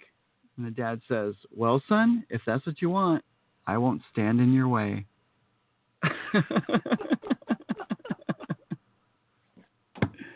Oh God. These are horrible, huh? Oh. I know. We should rename this the hour of groan, two hours of groans. There you go. There you go. Hey, should we start talking about the um, big Hawaii thing? Because I got um, I got a little special surprise in there for people who actually want to go down there. Go right ahead. Okay. Well, with I'll be with uh, Doug Horne and Big Toe and Brad Tiki Shark Parker. We're going to Hawaii in November, and we're going to be um, we're going to be displaying our work, and um, a bunch of other artists are going to be joining us on Saturday. But Thursday night, on November 16th, we're going to be at the Royal Kona Resort in Kailua Kona on the Big Island of Hawaii from 4 p.m. to 9:30 p.m. So we're going to be showing work there. But if you call the hotel, you can get, or I mean, if you call the reservation number that I'm going to give you, you can get um, 109 bucks per night for three nights there at the Royal Kona Resort, which is beautiful. So if you're thinking, 109 a night? yeah, is that good, or are you just helping me plug That's it? That's amazing. That's Yeah. really terrific. Yeah, okay. Yeah, yeah, Ray, it's 109 dollars a night for a No, I'm night. serious. That, that that that knocks me out. You can't you can't. There's nothing you can get there, let alone the Royal Kona Resort. For God's sake. So Well, give everybody that number, please. Well, there's a limited amount available, but here's the number. It's 1 800 22 Aloha. Okay? And that's their central reservations, and they have a special code, which is it's one of two things because I've been given two codes. One is Tiki Fest, and the other is at Tiki Festival. So one of those two. And uh, so the first night will be at the Royal Kona. You can call that number if you want to stay there, and then just stagger downstairs. Come join us and stagger back upstairs, and not even have to take a Uber or anything. The Very next night on Friday, November 17th, we're going to have kind of an art show at Cozy's Tiki Palace in Waimea, which uh, Cozy is Paul Kozak. He's a world famous comedian, and he has a comedy shop as well as a gallery, and we're going to be showing in there from 5:30 to 7. The next day, the same place, and the shops surrounding it, we're going to have a big, huge tiki festival from two to six with vendors, and we're going to have Sam Choi there, and um, oh, Jiminy, there was some other guy who was supposed to be there providing music, and he's supposed to be a um, an incredible man. I forgot his name though, but he's incredible. Okay, so um, yeah, we're actually going to be taking how a tour, so- us three so boys. A, a three day a three day event. Yeah, three day event, and we're going down there for about a week. So we're going to be um, going there, enjoying the island a little bit, maybe hitting uh, the place where um, Captain Cook was killed, and I believe we're going to the island next door. Is that Oahu? Mhm. I don't know, or Maui or something. But we're going to the Bishop Museum on there um, after all the festivals and everything. We're going to shoot over there for a day, enjoy the museum, and then head back home. Very nice. Very So, very yeah, nice. it's kind of a wonderful Nothing, opportunity. nothing like it, right? And, and where else would you rather be in November than in Hawaii? My goodness. Yeah, I heard it's going to be very warm there, so um, I was told not to even bring any pants. Oh well, you know, you a lot of times you walk around without pants anyway, so it's, it's, it's Yeah, maybe I should bring some shorts though, huh? yeah, well there it is. Yeah, yeah. And and if I if I show up that that the comedy place on open mic night, you know what I'm saying? It's a natural Oh, yeah. me. oh, you should. Hey, I got another joke for you. Okay. Yeah, this guy came up to me. He said, "Hey, what are you doing wearing my raincoat?" And I said, "You wouldn't want your best suit to get wet, wouldn't you?"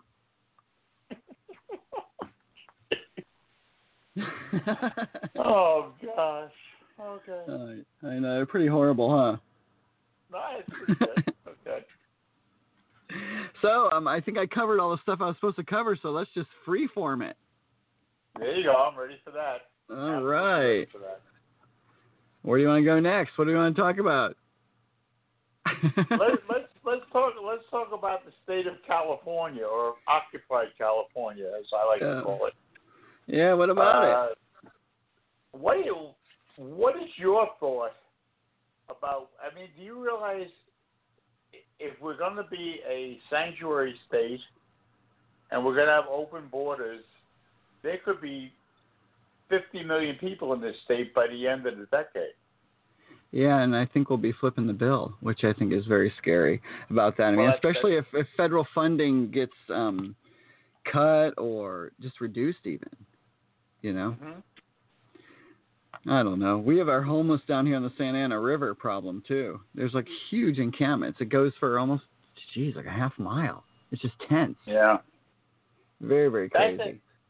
That's that to me is a a uh, a, a climate problem because the climate yeah. in California is so hospitable, okay, where people could, could not survive 24 hours a day on the street, 365 a, a year in Chicago or New York, Yeah. but they do here, you know. Yep. Unfortunately, it brings the good and the bad. You know, it brings the rich and the I- poor. river, or I don't even know what it is. It's it runs through uh, Lomita, and uh, Lomita and uh, Gardena, Uh-huh. and literally, like you say, uh, if you if you drive over the overpass, you look to where the river is. It literally looks like somebody put together a uh, a uh, a Lego set of buildings, you know, and those Uh-huh. things are there to stay, and those people are there to stay. Well, here we have social services coming down, giving them free laundry service, food. I mean, I don't Wow. know. I think I, I think when when you want to make somebody try to better themselves, sometimes you have to let them just fall. You know, be Yeah. there in the background. Like you know, it's like with a kid when you're teaching them how to walk. You're not going to pick them up every time. You're going to let them fall and get back up. You know, these these people, I think they're it, it, they're being too coddled, and so it's very encouraging, and it creates a permissive atmosphere for for basically illegal dwellings on uh, over there. You know. Well, it's sort of it's sort of like the whole DACA mess. You know, why would you get a job if you don't need one? Mhm.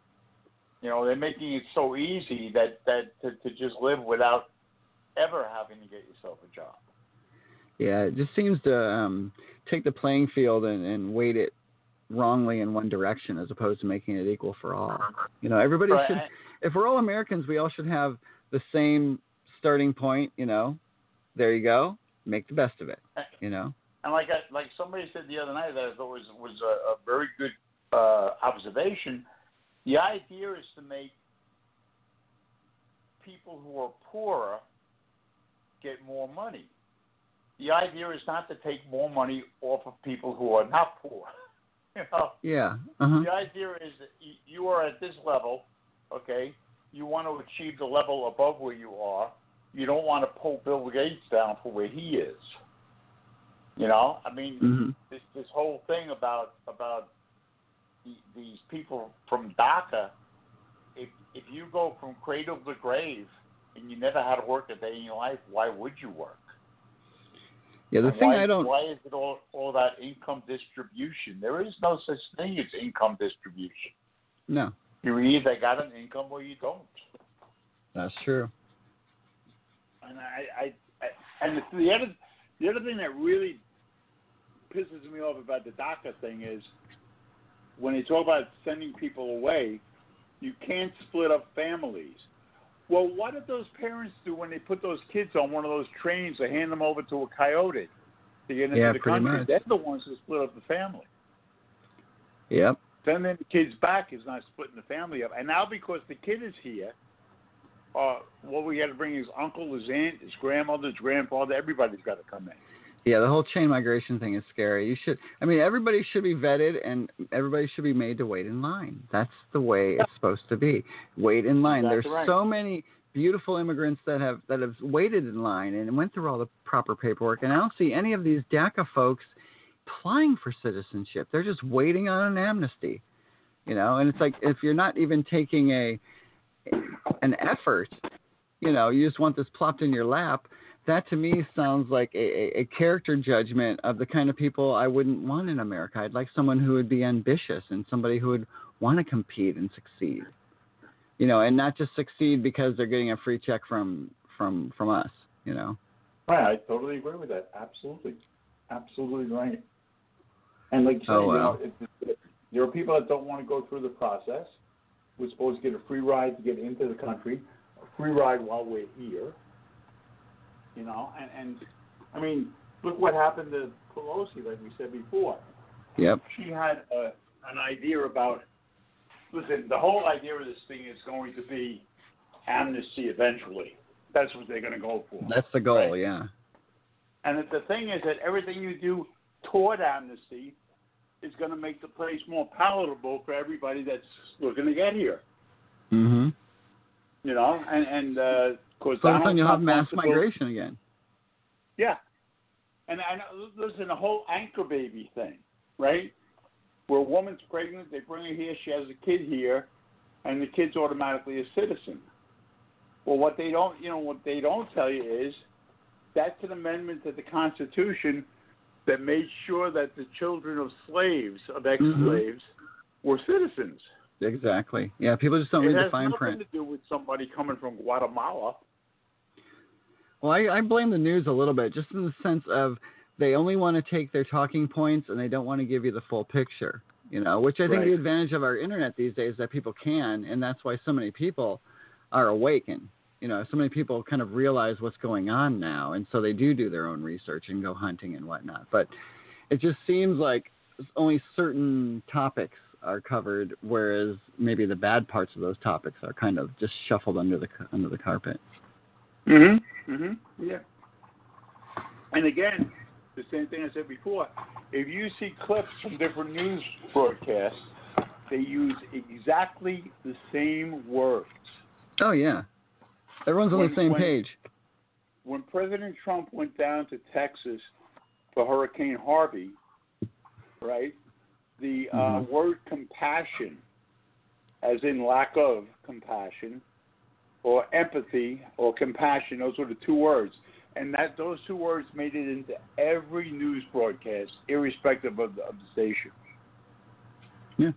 So I mean, they're all reading from the same playbook. They all are, and it's so obvious. And like you said, if it wasn't for social media keeping their feet to the fire right now, we'd all be buying this stuff. You know?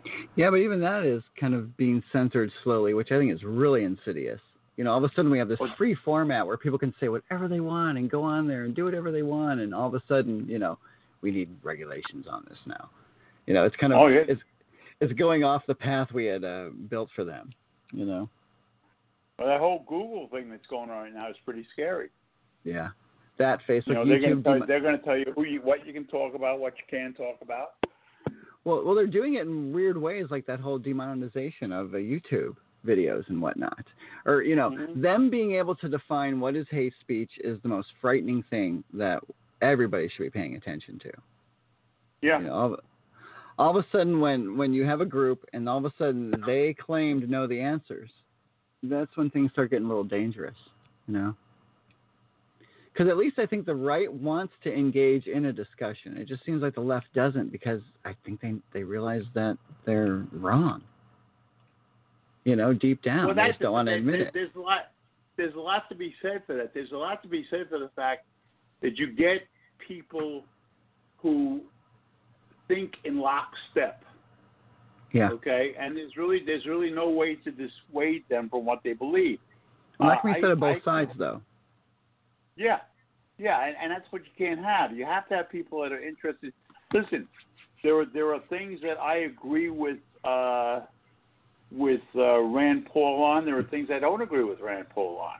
You know, but Mhm. if you agree with Nancy Pelosi, you're on the left. You have to agree with everything Nancy Pelosi said.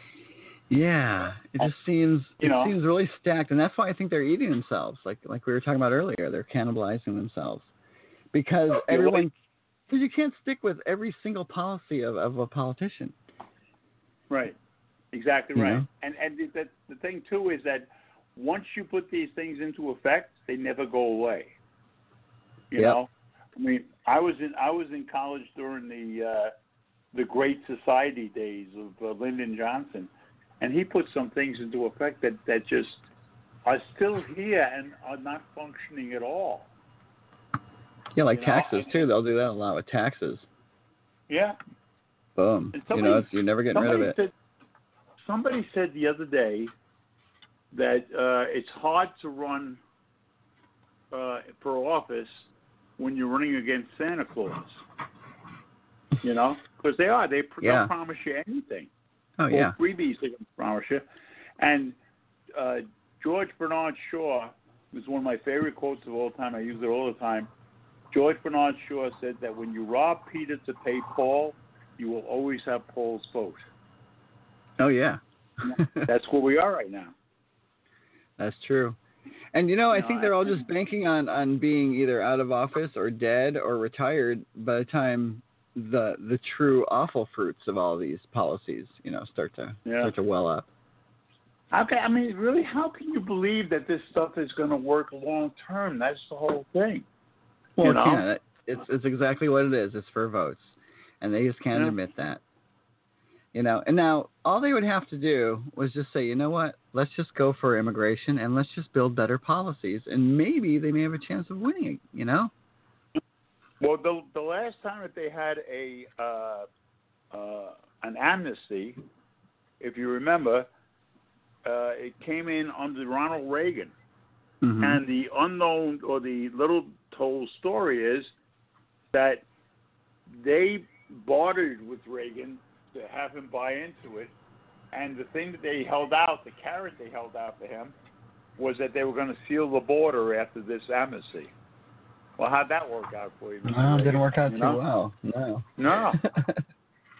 So what do you think? thing. What do I you mean, think Trump's going to do on this whole DACA thing? Is he just going to let um, Congress pass it, or I don't think they will pass it. They won't be able to. I don't think. I thought that I thought that was a very strange approach to just throw it back into their court. I didn't I didn't understand that. You know, I think what he's thing- doing is he he- he's basically it's like when you when you, when you're hanging out with an idiot. You know, you don't have to trip them. You just got to wait around for them to trip themselves.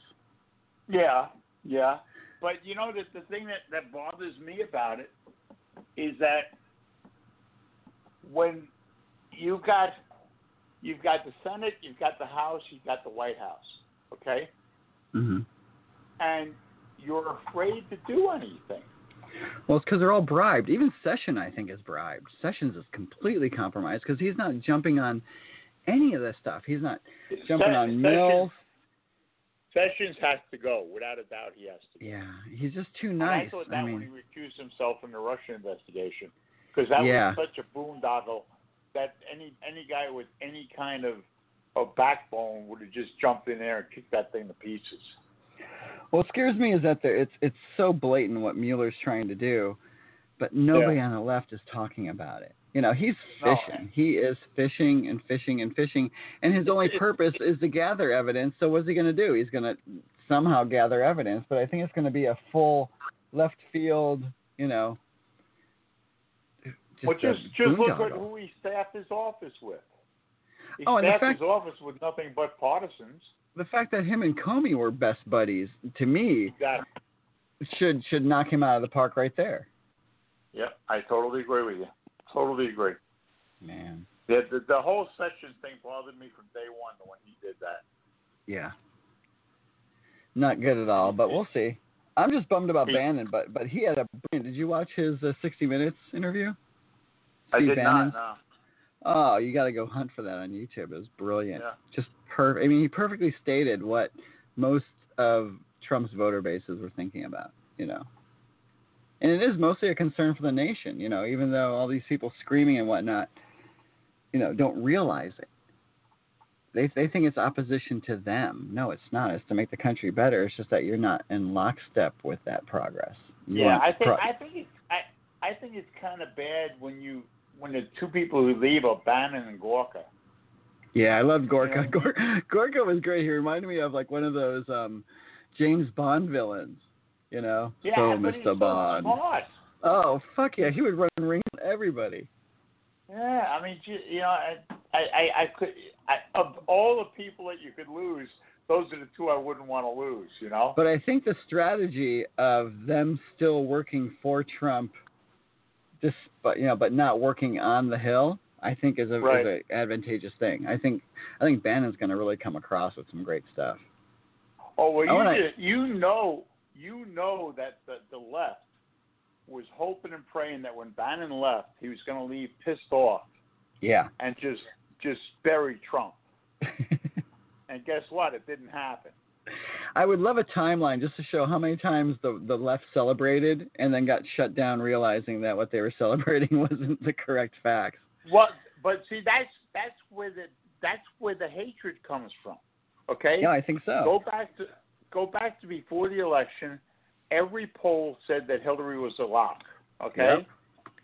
Uh, uh, if you, there's a great there's a great clip on YouTube where they go from all these different anchors Oh, I've talking seen about some of Trump those. has no he's got no path to the White House, and then you know uh, there's no way he uh, there's a what's her name Rachel Maddow saying. Uh, let's say he wins all five of those states, and nobody wins all five. Well, guess what? He won all five, you know. So then that happens, And now the next thing is, oh, well, you know what's going to happen? We're going to get a lot of the electors in the electoral college that will flip and turn the other way. That didn't happen. All these neophytes that voted in this election because it was Hillary are, are being fed a bill of goods from, from the polls right down to the Russian collusion, and they keep buying into it, and they keep getting deflated every time. That's why they Well- keep getting madder and madder. Yeah, and it's like, when do you, when, when, what point do you come at where you finally just go, you know what?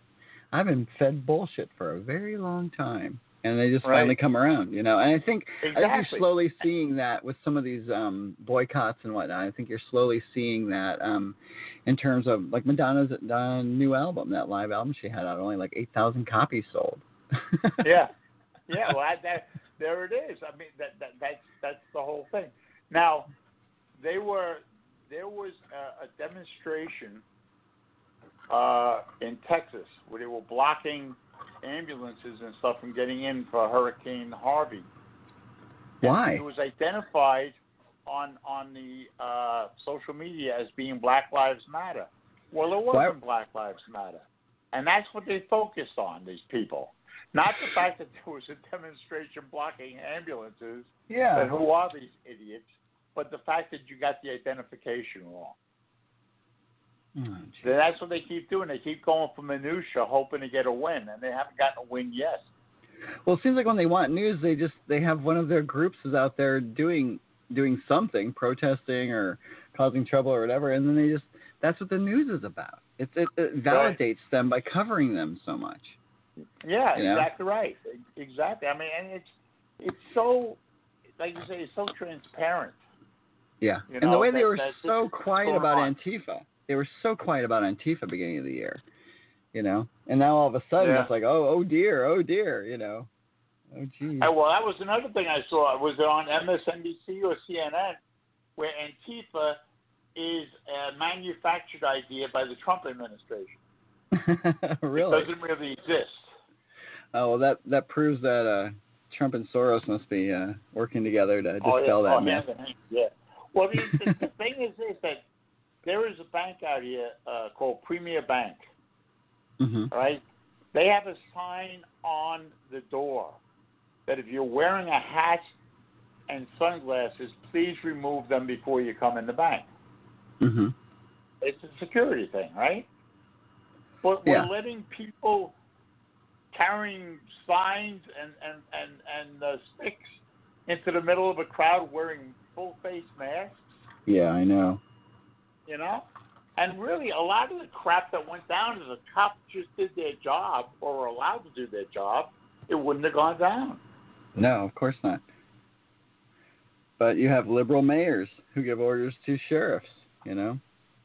Well, that that's that's what the deal is too, because that's if you look at if you look at the places that are really uh, in bad shape, you can see this. It's it's the uh, the Rahm Emanuels and, and the De Blasio's, and they're No. all the same person, or they're all the same mindset. Put it that way. Well, this whole thing with that uh, that Heather woman being killed um, at that demonstration for the free speech. Remember that one? In, Right. Uh, Atlanta. Yeah, she died of a heart attack. Yeah. They have they have films out now showing she wasn't even hit. She was just in shock, and she was a heavy smoker, and she just went down. Yeah. Just craziness. I mean, I mean, so the, there's got to be a true story out there, but it's like, what is the full true story of what happened over there? You know, it just seemed to me that that was that was that was their touchstone point where they could have started something a lot bigger, like a big racial war or something. That was that was the area where they were going to start it, and it looked like it failed because people just look, kind of kept kept their with head. Trump Trump said Trump said there are bad people on both sides. Yeah. How do you argue that there aren't bad people on both sides? by by just emphasizing the one side and saying, "Oh, he's picking Yeah, on the one side." Exactly. You know, and, and uh, all right. You, so you know, everybody, you know, everybody on, on the Trump side is a white supremacist, and everybody on the other side is uh, a, a freedom fighter. You know.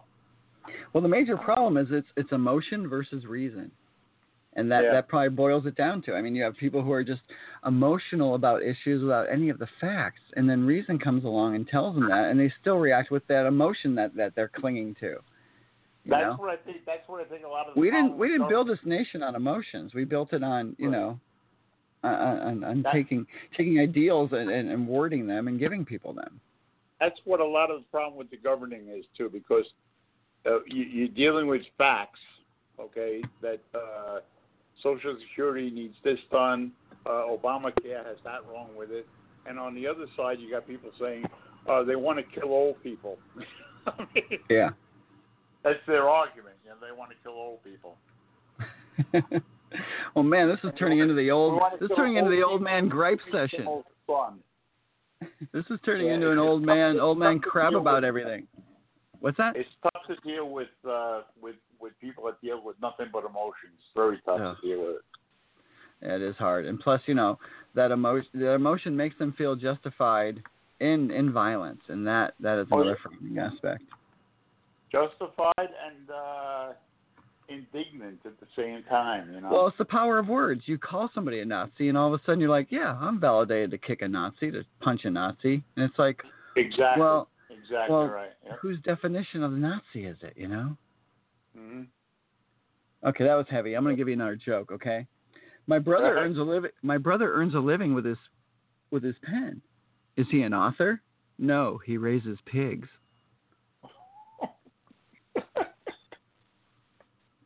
Okay, oh. here's another one. Did you give the goldfish fresh water? What's the use? They didn't finish what I gave them yesterday. Oh, jeez. Oh. I should just send you this book. It's like a thousand and one jokes. It's from like 1972, and it's horrible. There used to be a thing back in the uh, in the 40s. I think it was called Captain Billy's Whiz Bang. What's that? the whole point of these jokes. I had a I had an attorney in Florida. Her name was Mary O'Donnell, uh-huh. and uh, I found a book. It was called Irish Sex Experiences. wow. Right? And Probably a small book. Blank. Nah. All the pages were blank. And I wrapped it up and gave it to her for Christmas. oh. Well, you She's know what they say. anymore. You know what they say. It's better to have loved a short girl than to have never have loved a tall. God. Did you ever hear about the guy that was cheating on his wife? no. And uh she used to follow him around and he oh no, no, it's all in your mind, I'm not cheating on you, I'm not cheating on you right? And she caught him one time with a, a woman and then she followed him again and she knocked on the door in his motel and he opened up the she opened, guy opens up the door and it's him Uh-huh. and laying in bed naked is a dwarf, a woman dwarf. Okay. And she said, Again, you've done this again? He said, Hey, look, at least I'm cutting down. You know my you know what my stepdad used to say? What's it's that? better to have loved than lost. Much, much better. Were you the one to tell me about the guy who walked in with uh, um the pig underneath his arm? And he walks in Yeah. on his wife. Okay, yeah, that was pretty funny. That was a great Oh, joke. yeah. You can tell it. you I tell don't it better. remember the joke. Oh, it's the guy who walks in with that with the pig underneath their arm, and he walks in on his wife, and he looks at the pig, and he's like, "See, there's the pig I live with." Something like that. You could have told it better. Okay. No, Okay. there was Okay. there- there was there was one there was one where this woman walks into a bar and she's got a duck under her arm, Okay. and the guy says the guy says, "What are you doing with the pig?" And she says, "It's a duck." He says, "I was talking to the duck." Oh, see, that's the joke. See, that was the joke, just uh, taken from a bedroom to a bar. Okay, who is the smallest man in history? I have no idea. The Roman soldier who went to sleep on his watch. okay, look, here comes a Turk. I can't remember his name, but his fez is familiar.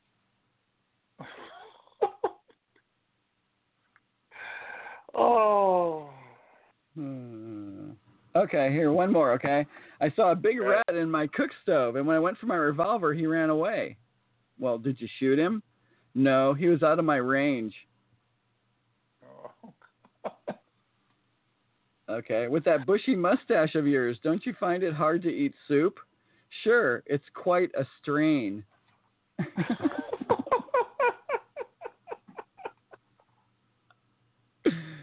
oh. yeah, so next time you do that show, I'll just send you this book, man. This book is great. All right, yeah, I can do sixty of those in no time. Oh. oh man, I think we've uh, taxed this conversation out. Not really. Not really. I, I, I, I enjoy I enjoy your jokes. They're good. I would love you just to call me uh, just without the radio every once in a while, Ray. You can do that. Oh yeah, we can do that. We we've done that many times. I can Yeah. still remember you had a you had an exhibit at the uh, at M Modern out here, which is a big gallery out here, and everybody else was was, was circulating and doing the uh, the glad handing thing, you know. Ugh. and you and I were telling dumb jokes to each other in the Oh, That was the best time I had. in had. the middle of the in the middle of the uh, the art exhibit, you know. Oh, I know. Most of these people, I just can't, I don't know. Speaking speaking of your art, the the pictures that you do of they they I don't know that they're really they're not tiki in the in the sense that the things that are in the picture are actually tiki like moais or something like that. But you had one about about faces in a village or guards in a village. Okay. Where do you, where do you, those spaces aren't based on anything really but you, right? I'm not sure which piece it is. A lot of times I'll just do I'll I'll, I'll grab a Oceanic Arts book and I will go have my lunch and I will just sketch and I will do I won't do the exact what they are the masks a lot of times I'll just do elaborations of them and sometimes they'll evolve into completely different things sometimes they won't. Um Yeah, because they So- don't look like any mask I've ever seen. There was one that you had where they were there were like three or four of them looking through bushes at you. Oh, those just might be a stylized PNG ones, Papua New Guinea ones. Because you can take certain elements from the masks and just kind of do them in different ways. And so that's what I do. That's how I treat all the art I do in this tiki scene. I, I treat it from more of a, a, a fine art aspect, trying to find a narrative and, and things like that, and then letting it flow through these mediums, through these characters, um, you know, See, that I funny, either find or I- create. When I first was working at Mattel, I was talking to a, a guy named Harry Bentley Bradley, who was a designer for Hot Wheels years and That's a great very name. Yeah, really. And, and the name fit. If you ever saw him, he looked like he was right out of a uh, of a British uh, drama, you know. and we were talking, and he sort of started the, you know, they used to do cars like uh, the 1932 Ford or you know that kind of thing, and Mhm. then they started making their own designs. And what he did was he would go to a hobby store and buy models, like a Revell model of a car, you know, hmm and he would break it into pieces and then put it together. Different pieces from different cars. And make his own. Yeah. That's kind of how we So assemble cool. the scene. I think the the tiki scene is kind of like that. You know, That's you kind have of what you're doing. That's you of have what your- you do. Well, I think a lot of the artists do. You, you have your old masters who are the people out there on the islands who are actually carving the stuff, and that's and then you do studies from the old masters. You kind of learn Right. their language. You learn what different shapes mean and whatnot, and then you kind of apply it into your own world. I guess is, is how you how you put it. Yeah, he was explaining it to me, and as he would cover up different parts of the car, the picture of the car with his hand, he Mhm. would, or he put it on the front of the car. Now car looks like a Chevy. Put it on the back of the car. Now the car looks like a Chrysler. You know, 'cause Oh that's wow, how he did it. He took How all those cool. pieces and put it all together. You know, nice. way too, way, way too inventive for me. well, that's what I did all all last weekend. I was supposed to be painting for this show coming up in Hawaii, but I decided just to look at some old masters paintings from Hokusai and Thomas Hart Benton and a couple other artists, and just do studies of the landscapes in their paintings, and just convert them from, let's say, their uh, um, northwestern forest into a tropical setting. And so I spent Right. um, the whole weekend doing that. And I think I did like 43 of them. And forgot to paint. But I think when you when you do that, you, you acquaint yourself with the way they, they compose scenes. You compose, you know, you, you look at their colors. Sometimes you can get um, two or three colors that work well together and use that. In yeah, but see, painting. you looking at that would be way different than me looking at it. Well, yeah, but you know, you looking at a, at um sports is a lot different than me looking at it. I just see men in That's- uniforms smacking each other's butts and and beating each other up. Yeah. That's true. That's true. And I've cut I've cut down on my collection of baseball jerseys. By the way, I'm down to about 400 now. So it's oh, that's not bad. That's not bad. As Amy gonna- used to always say, do you really need another number, a shirt with a number on it? You know. yeah, you need All a right, Ken, we're Kaepernick one. Last break. We'll be right back after this. Do you aspire to be a show host, co host, creative producer, camera operator, ground coverage reporter, or a writer in the internet, TV, or radio business? Irresponsible Productions and Consultants LLC is seeking individuals to start in the news and entertainment, sports community based internet, TV, and radio shows. Looking for all ages and skill levels. This is your opportunity to join in a community shared vision. Build something from the grassroots start something great and rewarding. Show ideas include local food reviews and spotlights, local business spotlights and interviews, local government information and community awareness, local sports spotlights on the different sports, activities, athletes, and interviews, local health and wellness spotlights on the different groups and activities in the area, local leadership spotlights and interviews, local artist spotlights and interviews. If you have an interest in any of these shows or have a show idea of your own and just need help producing it, contact info at irresponsibleproductions.net. That's I N F O at E A R, responsibleproductions.net.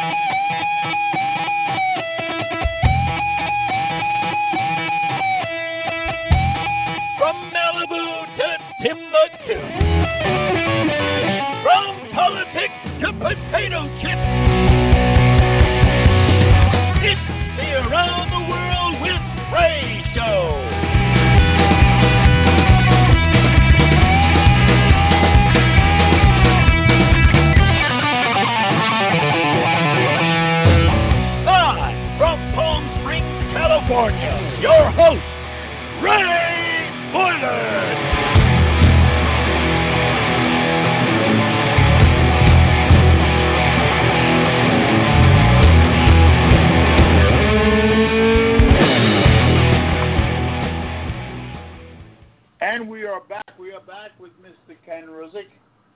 Kenny, uh, we we covered the uh, Kona event, but Yep. uh, at $109 a night, you got to give that number out again. Yeah, let me give that number out again. And that's for um, the week of November 16th. So I think it's like November 13th through, um, I think the 17th or 18th, something like that. I think it's 17th. Yeah. But anyway, the number you can call is 1 800 22 Aloha. That's their central reservations. And the code name is either Tiki Fest or at Tiki Festival.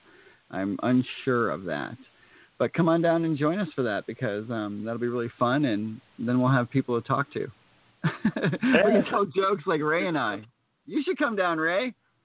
I want to I want to do open mic night at the comedy club. No, no, no, no doubt about it. We'll have to talk to Cozy about that, but he might be able to get it done. Last time, last time, last time I did stand up was 1964. Wow.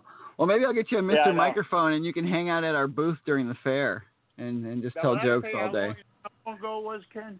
The microphone Pardon? was a gas microphone. What? I just made I didn't even up. know they had those. Yeah, what? A No, gas microphone?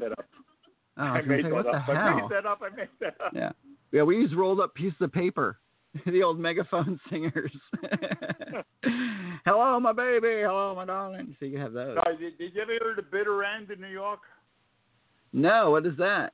Is that a it's gay a club? coffee house in New York. That's Oh. the last place I ever did stand up at the Bitter End. That's a great name.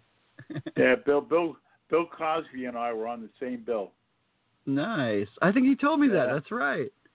Didn't, Yeah, didn't you didn't you borrow ago. five bucks from him, or he borrowed five bucks from you, or something? Twelve dollars. Twelve dollars. Dang. Everybody wanted to go out. I didn't want to go out. He said, "Go, go," and he handed me twelve dollars. I saw it. Nice. he may need Ah. that for his legal fees. I don't know. But yeah. So now tell me, tell me how people get a hold of you as far as product goes, as far as like the coloring books and things like oh, that. Oh, they go. can go to my website at www.kinney k i n n y ruzic r u z i c dot com. And I'm not even sure if I put anything on there advertising it, but they have a contact page, and just write to me on there, and um, Okay, will, excellent. I'll write you back. And it, and it is Kinney, K I N N Y, because a lot of people, when you see them talking to Ken, they'll call him Kinney. Yep. Yeah, it's from my Midwestern upbringing because they mispronounce Kenny, so it's Keeney. Kinney. So it kind of stuck. I know. Could be Hey, I worse. miss, I miss, I miss the old Mojave Oasis days. Do you? Of course. They were Let's great days. Let's just rent out that area and just do one there. You know? We should do that. Rent it from the guy that we told it to. Yeah, exactly. Ask him how much, and we all just pitch in, you know, equally and do it. It was a great event we used to go to. Where we had, we're in this area that a couple of lakes and uh, a bar and a stage and and And trailers. So, yeah, till glad you could stay up till uh, till the till the sun came up. We just hung Yeah. out talking and having a good time. The best part is that crunch I used to hear at the middle of the night if I have to get up and go pee, and just walking Yeah. over to that to the bathroom and just hearing that crunch of the gravel and how quiet it was and all the stars out and oh, just gorgeous. Yeah. I think the bathrooms were put in before everything. they better be. They were yeah, they were the most important part actually. Yeah. But the, yeah, actually, I, I never went to the the- bathroom. I just went to the lake. I would just go in the lake. well, that was a good thing. Yeah, yeah. That's like that's one last joke for you too. You, you know how you can tell a girl's classy? How? She gets out of the shower to take a piss. that is kind of classy. Okay, what do you call what do you call a carrot who insults a farmer? I don't know. A fresh What? vegetable. A fresh vegetable. You know, there used to be a bake. There used to be a bakery in my old neighborhood na- named Zach's. Zach's Bakery, Z A C H S. Uh huh. And their delivery truck on the back of the delivery truck, I swear to God, it said, "Our driver is courteous, but our rolls are fresh." Perfect. That's Oh, man. advertising at its best. I can't believe we only have two minutes left, Ray. I know. I know. Where That does the time go, Ken? That went fast, man. Oh, here's a joke. How do you bore a person in two hours? wow! I'm not touching it. No, no. That was the best joke of the night. That's good. Yeah. Okay. Oh boy. I Ray, love talking to you, man. Insulted. I was insulting our audience. Oh, okay. All five of them. Hey, yeah. Hopefully we'll be able to. Hey, Are you, are you gonna be able to provide a link for this or what? So I can actually validate me taking the day off. John, John takes our, our, our producer, owner, chief bottle washer. John will take care of all of that. He'll do all of that. Uh, good man. Thank you, John. All right.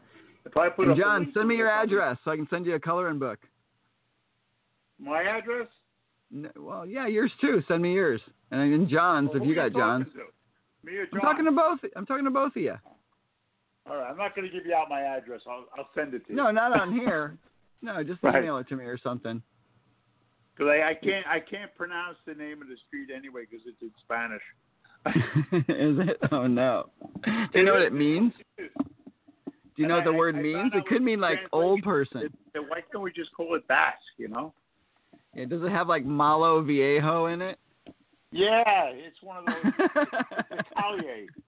C A L L E Calle. You know? oh, Calle de Viejo. That means like Avenue of the Street of the things, Old. Yeah. Yeah, Street of Yep. the Old. Oh yeah. Well, that would that be perfect for me? yeah, I think so. Of course, absolutely. Ray, it's You such a pleasure. Mickey Mantle said? If I knew I was going to live to be this old, I would have taken better care of myself. Oh, amen. That's how I feel about it. Well, Dr. Ruzic, thank you so much. It's been Thank a you, Ray. As always, It has we been. will do this again. I am sure. I hope and so. uh, as soon as I get your uh, article completed, I will send you a draft of it. And if there's anything that offends you or I get wrong, you let me know. All right. Be hard hitting. All right? All right. Okay, man. I will talk to you soon. Thank you so much, Kenny Ruzic. Thank you, Ray, and thank you whoever listens to this. Okay, thank you, ladies and gentlemen. Once again, another one in the can, as we say. And until next time, good night, everybody.